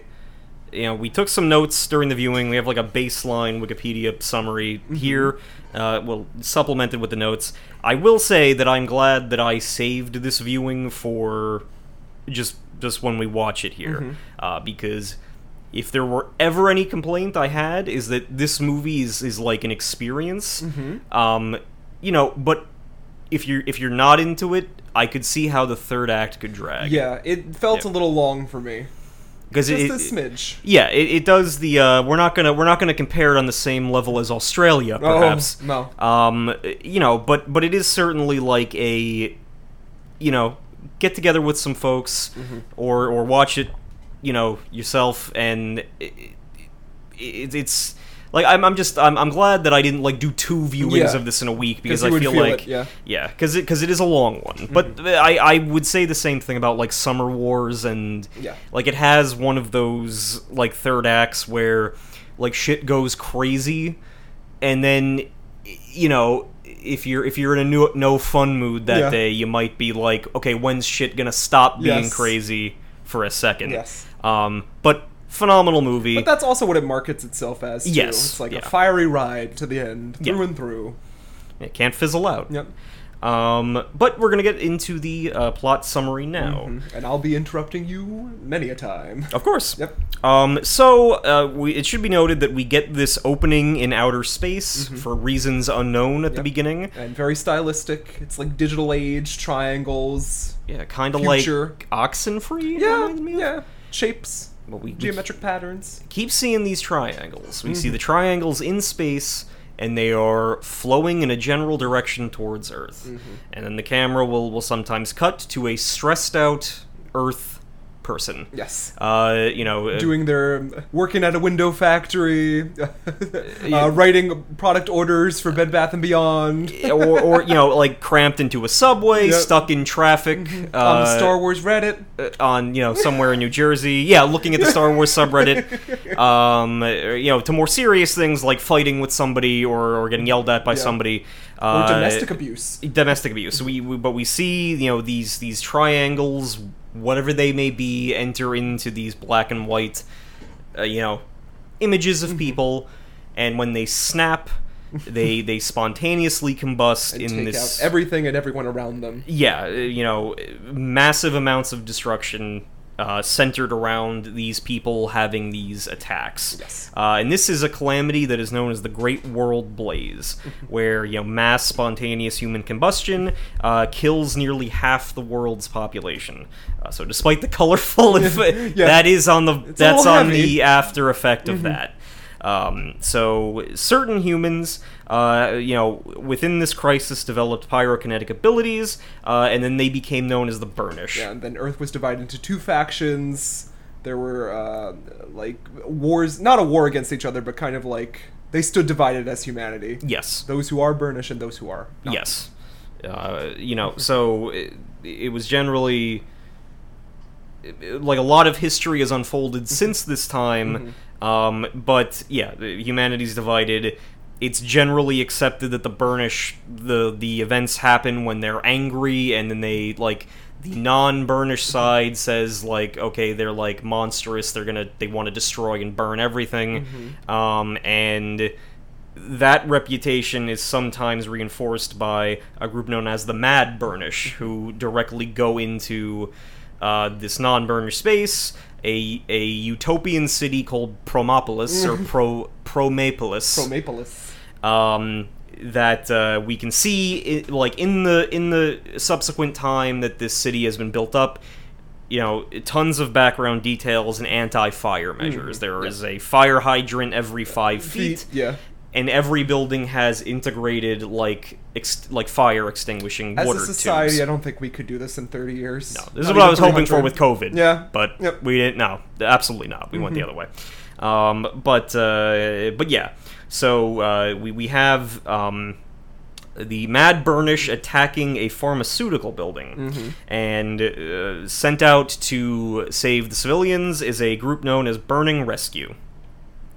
Um, so uh, we got some. We got Varys, who is the big muscle guy. Mm-hmm. Uh, Remy, who is the tech guy, or computer. He looks like what's his name from Kill the Kill, the tech guy. Oh, yeah, yeah.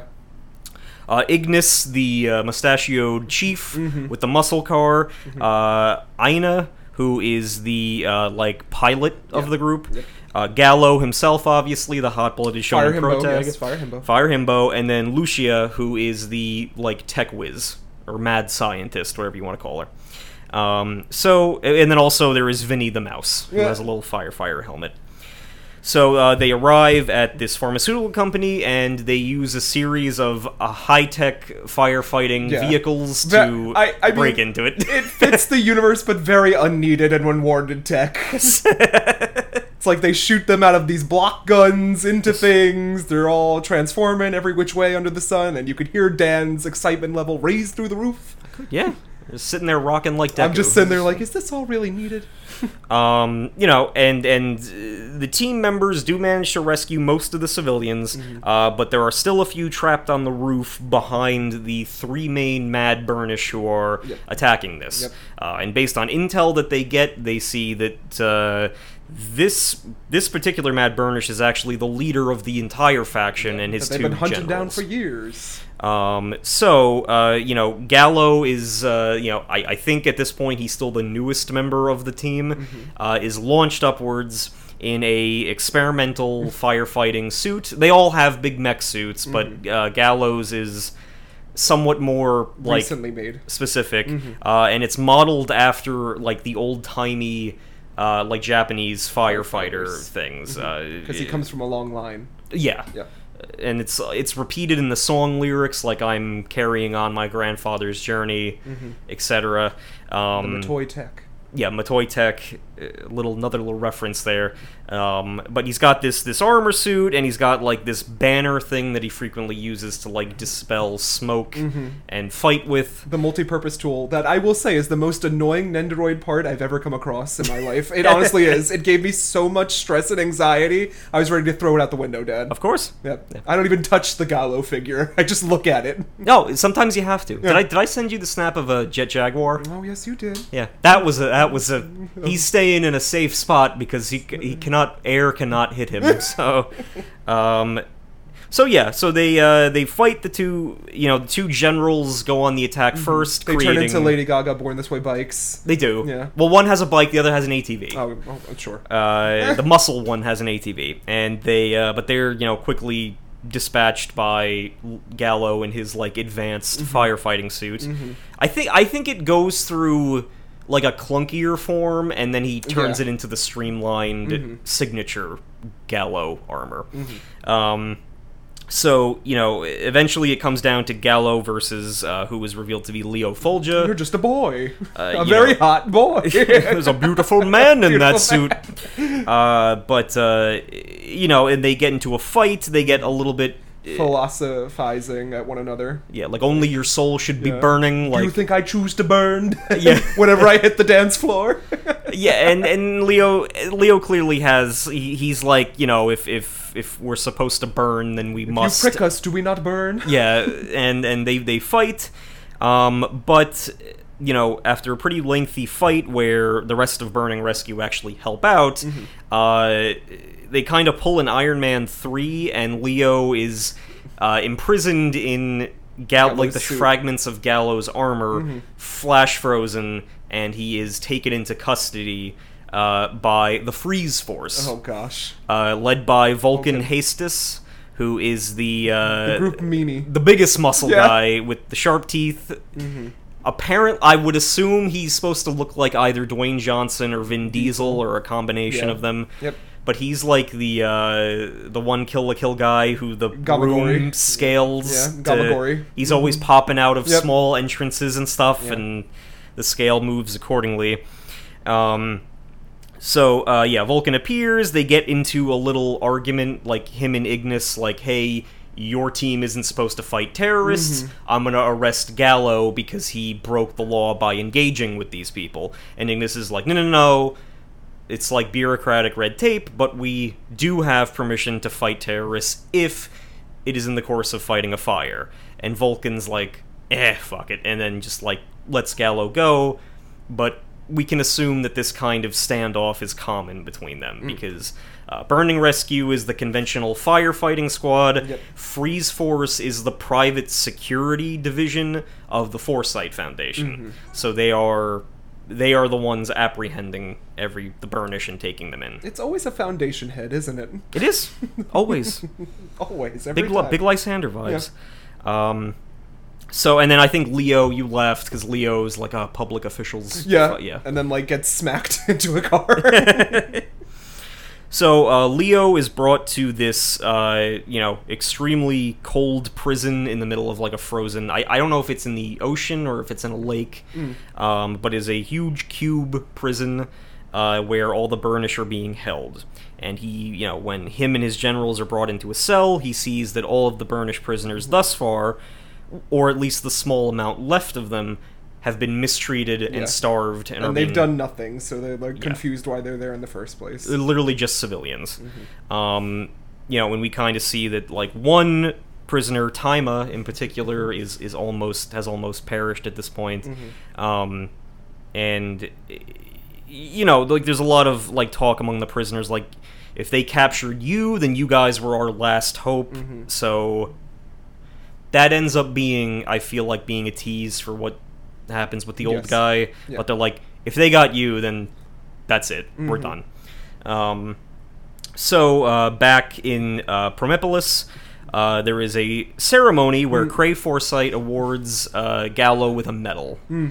and Gallo, you know, has some time to reflect on everything, Yeah. and he's like, And eats a volcano margarita uh, mega pizza. Yes. Mega milk pizza. yeah, they're at their favorite pizza Yeah. place. Uh, the pi- pizza is particularly good that day uh, because there's a new guy working the, Mm-hmm. The pizza oven. Yeah.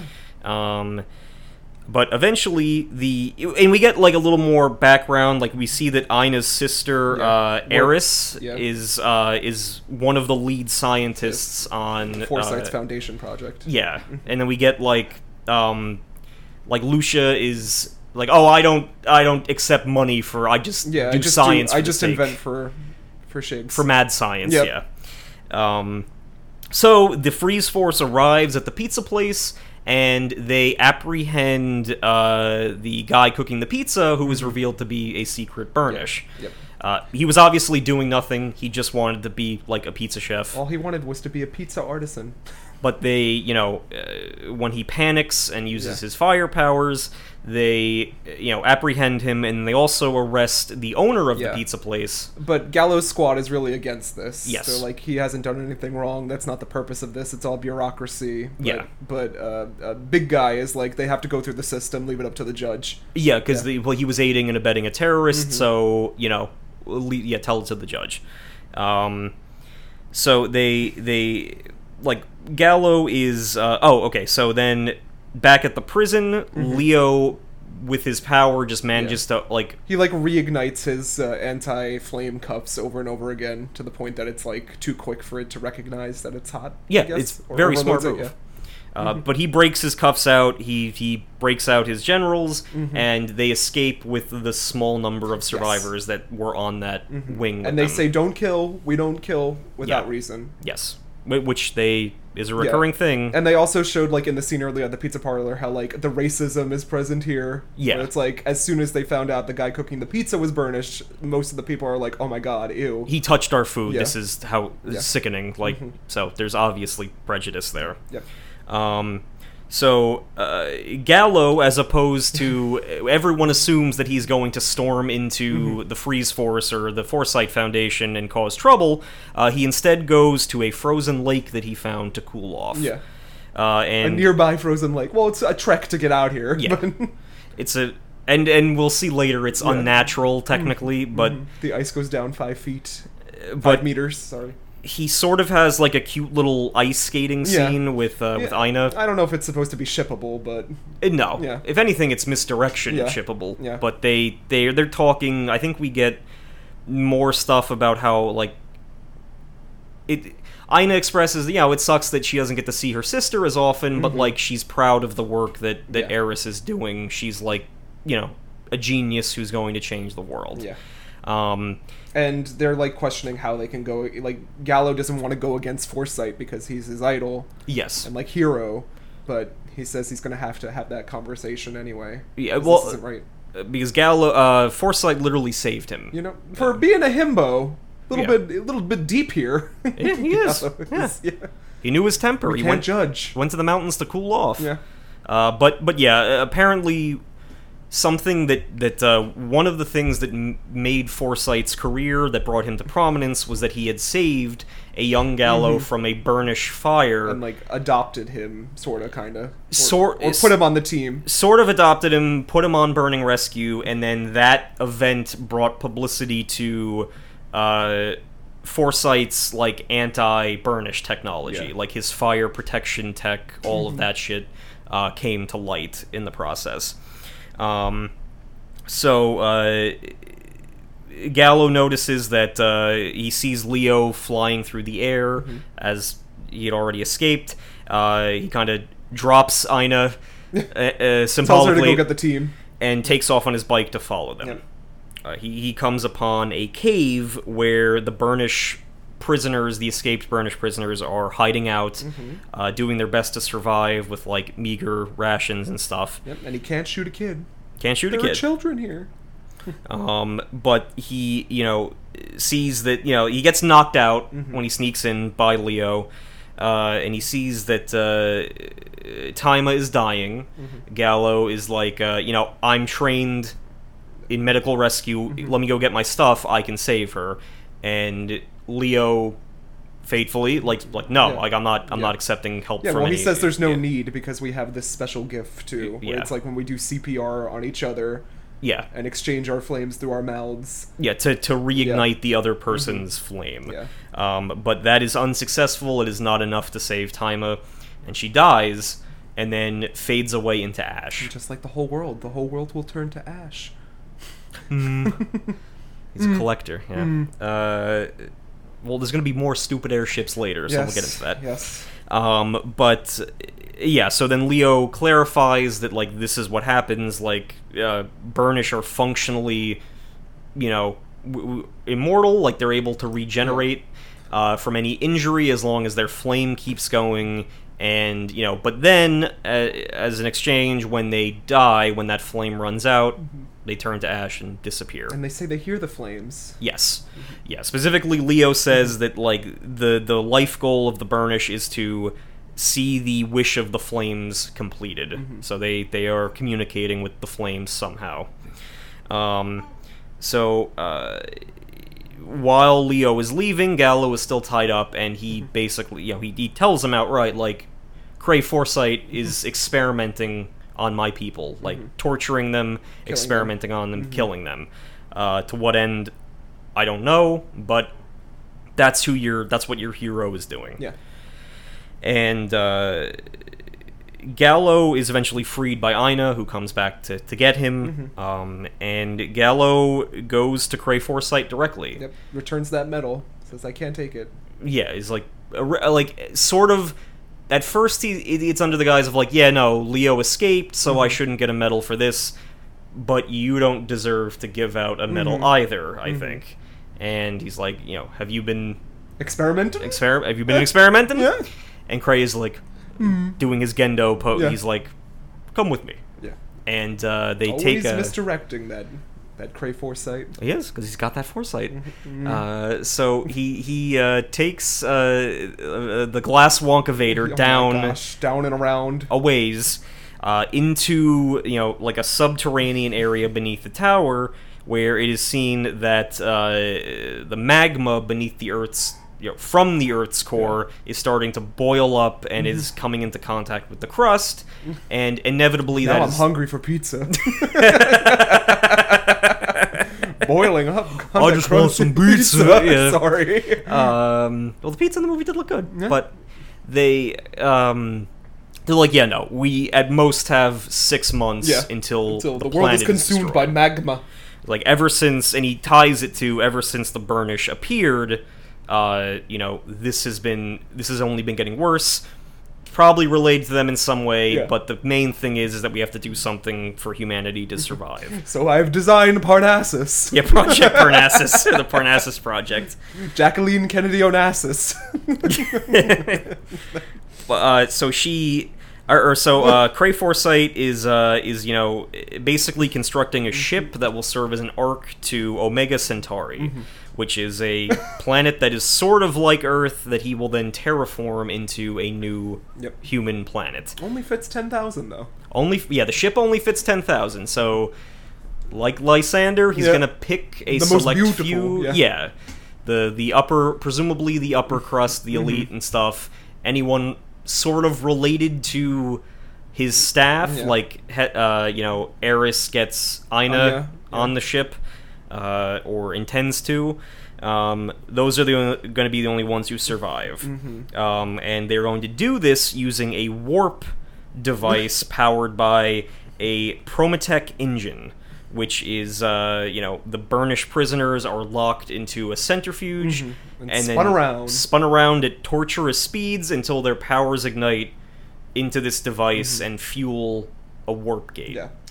And something doesn't seem like ethical about this. Where's the OSHA staff here? Yeah, nowhere to be seen. Yeah. Nowhere to be seen. It should be noted that in a an old episode of Star Trek Voyager, they also had some aliens who spun around and powered a ship, but that was unethical, and they stopped that too. Oh.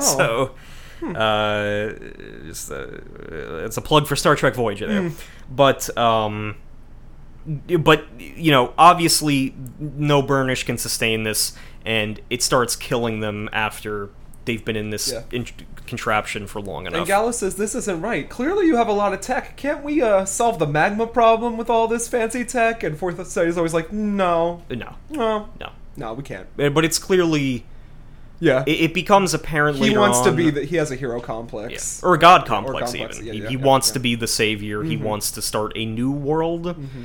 And there's also these recurring lines about how Gallo is like an eyesore to him. Mm-hmm. So it's like we you know it would make sense later but gallo reminds him of his imperfections Mm-hmm. and one reason he might not want to save the earth is because it reminds him of imperfections like it has Yeah. lasting effects from Yeah. the burning and everything um so uh, Gallo is knocked out and imprisoned because uh, Foresight like punches him Yeah. into the top of the Yeah. elevator. Uh, And Eris is like, Ooh. mm." like, are we the baddies? Oh, she's taken an awful long time to decide if she's bad or good in this film. Yeah. And even in the way she goes about it Yeah. not safe either, Yeah. but well, we'll get to that. Um, so then a Burnish crackdown is initiated Mm-hmm. where the Freeze Force, led by Vulcan, are going into Burnish territory and just wiping them out.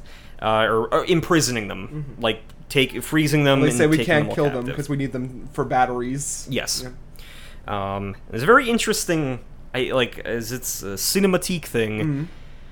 When we first see this Burnish settlement, it's very warm Mm-hmm. earth tones because they're like living out of like an in, like an abandoned industrial complex. Mm-hmm. Very warm, and then as the freeze force attack happens, everything gets blue and dark. So deathly cold, cold, yeah. and visually the entire context of the area changes. Mm-hmm. Um, so you know they're all uh, Leo and his generals are fighting pissed, yeah. Vulcan, Mhm. um, but uh, you know Vulcan manages to hit.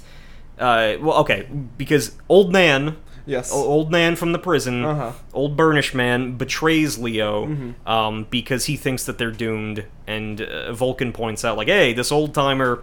He already didn't have a lot of time left. Mm. If he's faced with the apocalypse, like people are gonna fend for themselves. Like Mm-hmm. who cares? Um, but that brief like betrayal is enough of an opening for Vulcan to hit a magic ice bullet. an absolute Yep. zero uh, bullet, Absolute unit. absolute unit, which will basically Absorb your body's heat and, and, kill you. and freeze it. Like Yeah. it'll it'll use that heat from your body to turn it into freezing energy. Grant's not here. We can't I'm- explain I'm- how this I'm works. sure NASA has something equivalent, right? And then it, it's I just use an icy hot. you know it's ideal for for killing uh, for killing extremely powerful Burnish. Uh, but Leo's got this inside him now. Uh, but he does manage to escape because his two generals, uh, Load him into a big gun. uh, They, they they like they hold Vulcan. Everything's bullet shaped in this universe. Yeah, uh, well, yeah, they it's, it's useful. They they make a big fire cannon Yeah. and then shoot him Into a volcano. into a volcano. Um, so, okay, let's see here. Hmm. Uh, Gallo's So, missing from yeah. the team. The rest of them are looking for them. Oh yeah, Gallo is in his prison cell, and Eris comes to him, and she's like, "Okay, here's your last supper before the apocalypse." Mm-hmm. Yeah. I thought, like, are you gonna set him free? Uh, No, no. she but she is just like you know everything i'm doing i'm doing to make sure Yeah, that my sister survives and gallo's like yeah but you haven't told, Told her, her. which means you know that she wouldn't Yeah, accept approve that, of that. so um but then eris comes to confront or Aina comes to confront eris directly and eris is like i saw it myself Mm-hmm. Yeah. Mm-hmm. uh, gallo tried to assassinate the governor and he is considered a terrorist Yeah. and he is in lockup And then she's right like, live for yourself, kid. We've Yeah. got to start thinking about that now. yeah just come back here when yeah, when I, give you a phone call, no questions. Uh, Leo regenerates inside the volcano, and kind of, you know, basically His rage fuels him Yeah, into a volcanic state. he yeah he enters like a pure fire state and rips the absolute zero bullet out Mm-hmm. of his chest destroying it and saving himself but he is in like a frenzy Yeah. so uh empowered by the, his rage in this volcano He rocks the dragon. yeah he yeah, literally does takes the form of a giant fire dragon and starts attacking promopolis like promepolis Prom- Prometheus? Promepolis. Promepolis, Uh, and starts attacking it, uh, demanding that Kray Foresight come out and face him. Yeah. Uh, in the process of this rampage, Gallows' cell is broken open, and, Mm-hmm. and he's like, Leo, yeah. Um, I know that beautiful man. Like, uh, Leo kind of confronts Kray Foresight on the t- like the roof of his Mm-hmm. building, his big square cube tower.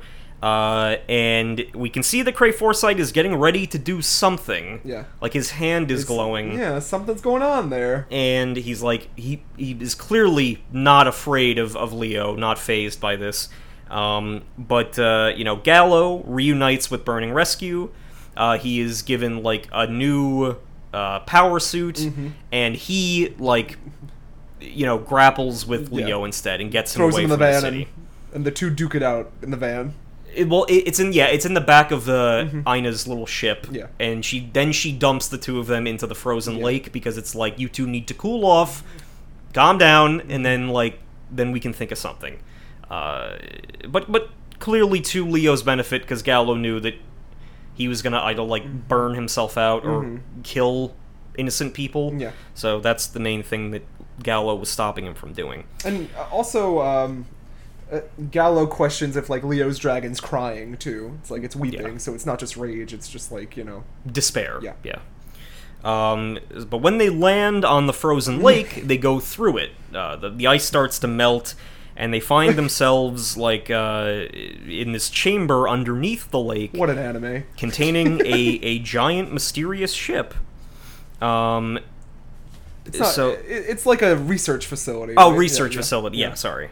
Um, and uh, we see that this uh, this ship or this research facility is inhabited by the computerized uh, spirit or memory of Deus, the scientist who had actually developed all of the anti-burnish weapons. Um, and Deus shows uh, Gallo, Leo, and Ina. Uh, security recording of uh, Him murdering. of Foresight murdering Deus. Yeah. Uh, because what happened was that uh, Deus came up with the Prometech engine, but knew that even to test it would risk burnished lives. Mm-hmm. So he's like, we're not going to do that. But Foresight was like, I'm going to be the one to save the world. No one else knows that you've done this, so I'm going to be the one to bring it into the light. Mm-hmm. and then Foresight doing the literal killing God yes. to become God. Yeah. Well, yeah, Yeah, truly. Yep. Um, so they, uh, w- what Deus explains is that uh, the source of the burnish Yeah. are the Promare. They are an interdimensional uh, life form, or from like a parallel dimension to Earth. Earth. They occupy the same uh, parallel The space. everything everywhere all at once universe. It is. Um, but a a break in space time has caused them to instead flow into the Earth's core through this dimensional rift. Um, and the humans that they resonate with were able to manifest these fire powers because in our dimension, the Promare are basically one giant flame, uh, like nuclear fission type fire. Um, but they resonate with certain humans, hence the promare factor and the burnish. Um, but uh, you know, it, it becomes clear that if the faulty version of the Prometech engine that Foresight is using is activated, that will cause so much pain for the promare inside the Earth's core That the core will explode. it will explode. Um, so, uh, but Deus does have a working, safe version of the Mm-hmm. Engine that he has installed in a robot called the Deus Ex Machina. Mm-hmm. Yeah. Yes. You just plug Leo to the back safely, and uh, Gallo pilots. Uh, Ina takes off in her ship Yeah. alongside them. Uh, so they they, they pilot this and fly off to confront Foresight together. Uh, meanwhile, over Promopolis, uh, Foresight has begun the evacuation process. Uh, they they're trying to to get more people to get onto the ship. Uh, obviously, Eris is like, "Aren't we going to wait for my sister? Like, this was all meaningless if it, if if she is not here." And It's we like, never see a single person on the ship. no, So, is Yeah. anyone on the ship? Pro- probably not. Well, Uh, not yep, yet, at yep. least. Um, because the timetable has been moved up Yeah. because of so all So he's the. just like, we're going with three people. Yeah. That's it. Um, well, as far as we know, because all over the Earth, as this engine is Yeah. activating, volcanoes are going off. The rest of the world must be confused. Well, definitely. like, what the entire fucking planet's exploding. Yeah. So, Why am I on fire? um, but the warp gate starts opening as the engine is turned on. Uh, Eris is kind of just told to mind her own business Yeah. and go operate it. And then she does the thing where I was like, oh, she she's just fine with that, I guess. She's like, fine, I'll I'll put the power on for you. With a twist. Yeah. technically. Yeah. Um, but uh, yeah, so they they fight in the Deus Ex Machina. They uh, They complain about the lame. Dan complains about the lame design. yeah, so uh, Leo spices it up Yeah. and gives them a more uh, like Gurren Lagann Well, it goes look. by the Leo de Gallo, right? Absolute firefighter Leo Leo de de Gallo. Gallo. Yeah, and uh, you know they they uh, start fighting. They they you know they're fighting the ship's weapons systems and Mm-hmm. everything, and uh, Kray is in the process. Because I think one of them hacks into the ship's computer and exposes Kray's Yeah. deeds to uh, everyone else. But that's just fake news. Yeah, he says it's a it's a doctored recording Yeah. from the from these terrorists. So uh, while that is going on, Eris overloads uh, the engine, uh, you know, destroying it. Yeah. And again, you got to think that's still hurting the burnish, Yeah, so maybe lot, not the yeah, best way to do yeah. that. Uh, but she overloads it, the engine explodes, uh, but Kray emerges a- in his own gigantic terraforming uh, mech. Well, yeah, L- Gallo calls it the Crazer X because it doesn't have a name. It's Yeah. like terraforming unit Yeah. something. It's Yeah, it's and- like a. But Gallo keeps saying, Mm-hmm. "You're Crazer X, you're Crazer," and then even Foresight's like, "Stop Yeah. naming, Naming thing. things. I don't me, fucking care." Me, stop naming things, Dan. Um, And then I do like how all his weapons on this Crazer X are supposed to. They're deemed as like terraforming weapons, but Yeah. they're clearly just there to like, like, stupid, fuck people up. yeah, the dirt cannon. yeah, yeah. The, disintegrating dirt cannon. It's a cannon that turns particles yeah. into dirt This so he ice can make mountains. beam that's gonna massacre everyone for safety, of course. And then a giant like pile bunker Yeah. that's like this to can break pipes. through bedrock. Yeah, Yeah, to cut pipes. to dig irrigation, but it's I- like uh, uh, it's just a big, a big stupid robot. yeah. Um, but they, you know, they're they're fighting. Um, oh, what was the? Okay, yeah. Then when when uh, Kray and the Crazer X is kind of pushed to its limit, uh, he unveils the Absolute Zero Heat Death Cannon, Yeah. which For safety. which he says will basically wipe out any burnish that would presumably threaten the Mm-hmm. new planet that he builds. And Gallo's like, why can't you just use that on the core? Because we have to reach the core, dear. Yeah, and he's like, no, this technology would would melt before. But it's becoming very obvious that Kray just really wants to do the Yeah. Mm-hmm. new planet with him as God thing. He doesn't care about saving Yeah. anyone here. He wants like the clean slate.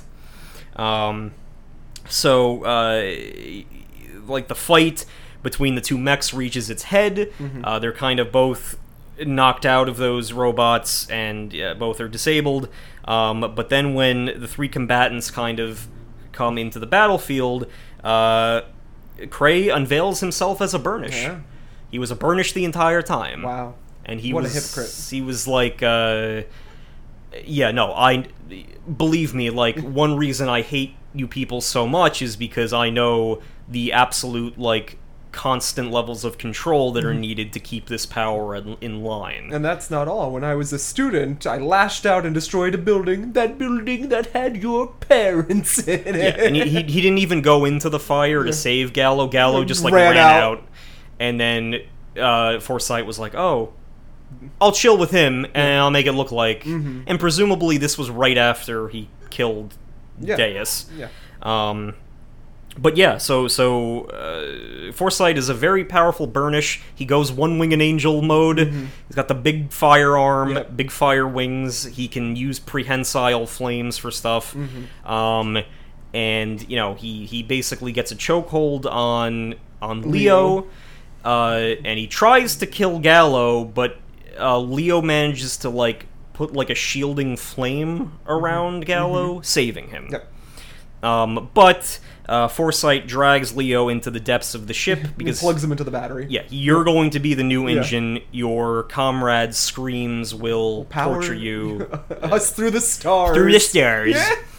Um, so while that is happening, Burning Rescue, you know, finds Gallo.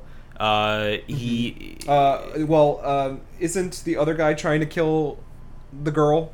Yeah, Vulcan Vulcan is chasing Eris. uh, Eris across the top of the ship, Yeah. but Burning Rescue intervenes and Yeah. says her. Uh, Ignis and Sisters. Mm-hmm. Vulcan have their muscle car v monster truck fight, Yeah.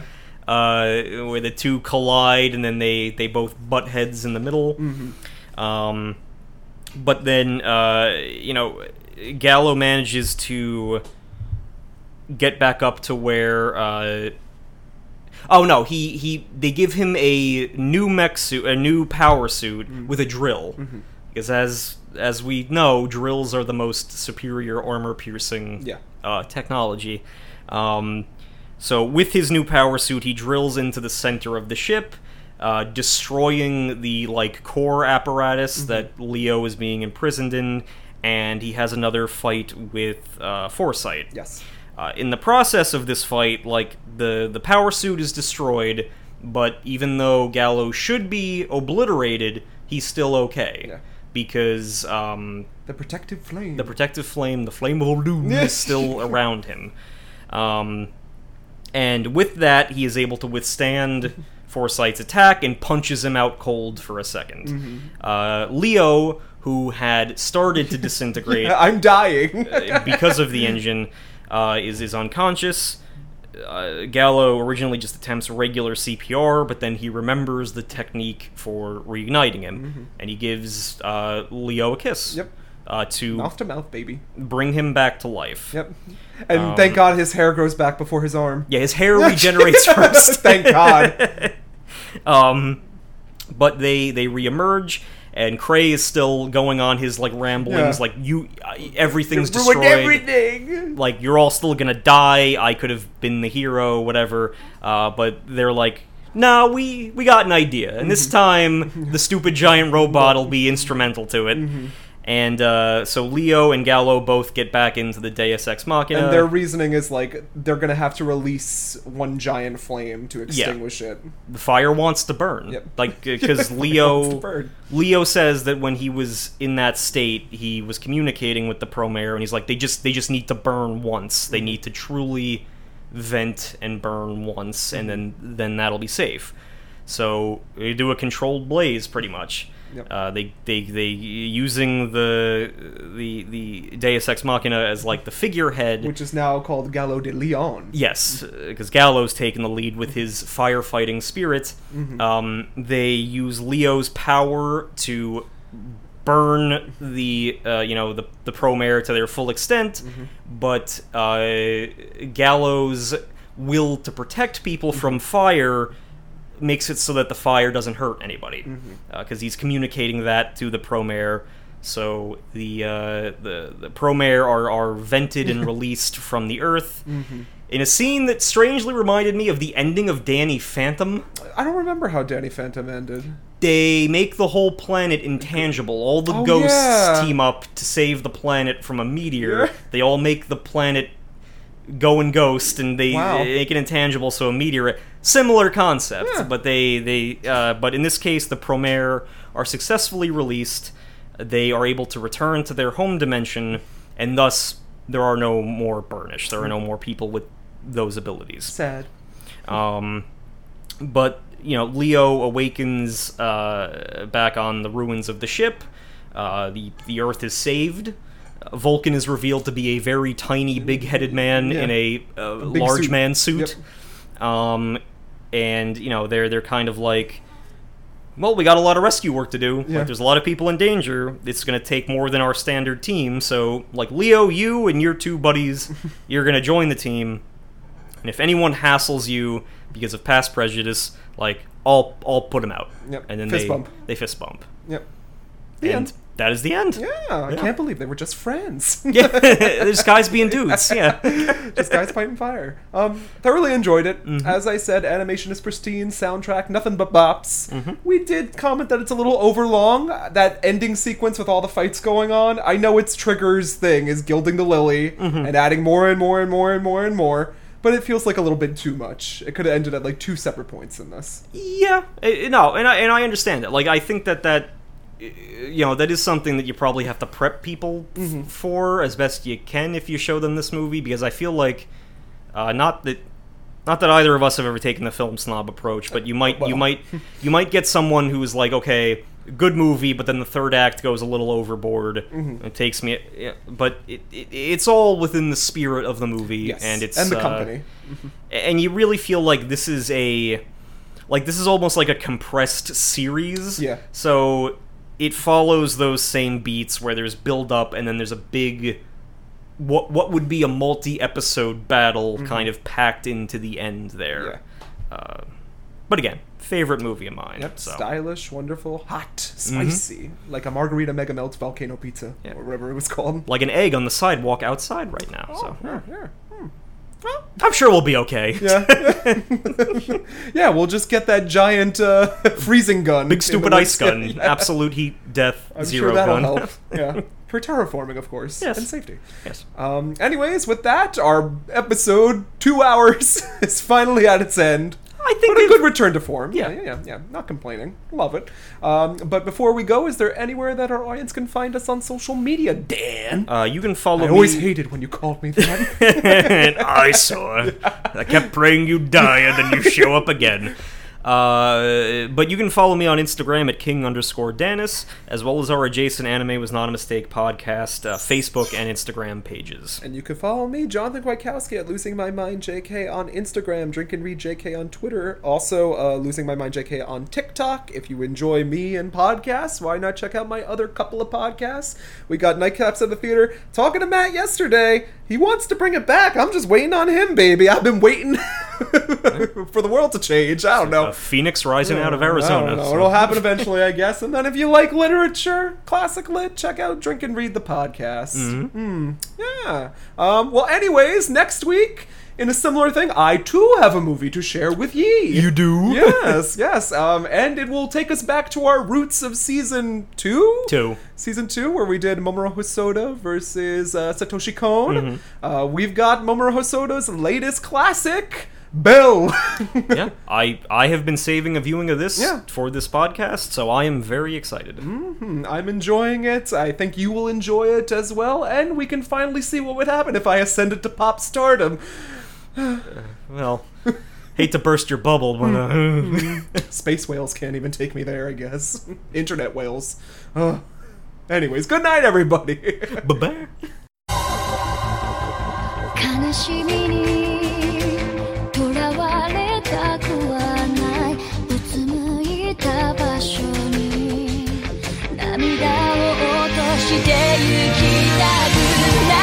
Here at Anime Was Not a Mistake, we have one mission. Whether you be a magical girl, a giant fighting robot, a raccoon, or just a fan of podcasts in general, we hope to one day arrive at a definitive answer to the following question Is anime a mistake?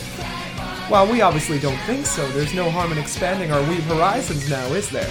As of late, our humble little show is devoted to the analysis and discussion of movies, series, and episodes that show off that powerful art that is animation. However, none of this would be possible without listeners like you. If you like what you hear on Podbean, iTunes, Stitcher, Spotify, and more, then why not support us on Instagram at Anime Was Not a Mistake Podcast, or on Facebook at Anime Was Not a Mistake Pod. We promise to go halfies on the sake with you. Join us, won't you? This time and the next. And with that, Dan and I leave you with a to be continued as the chill anime beats play.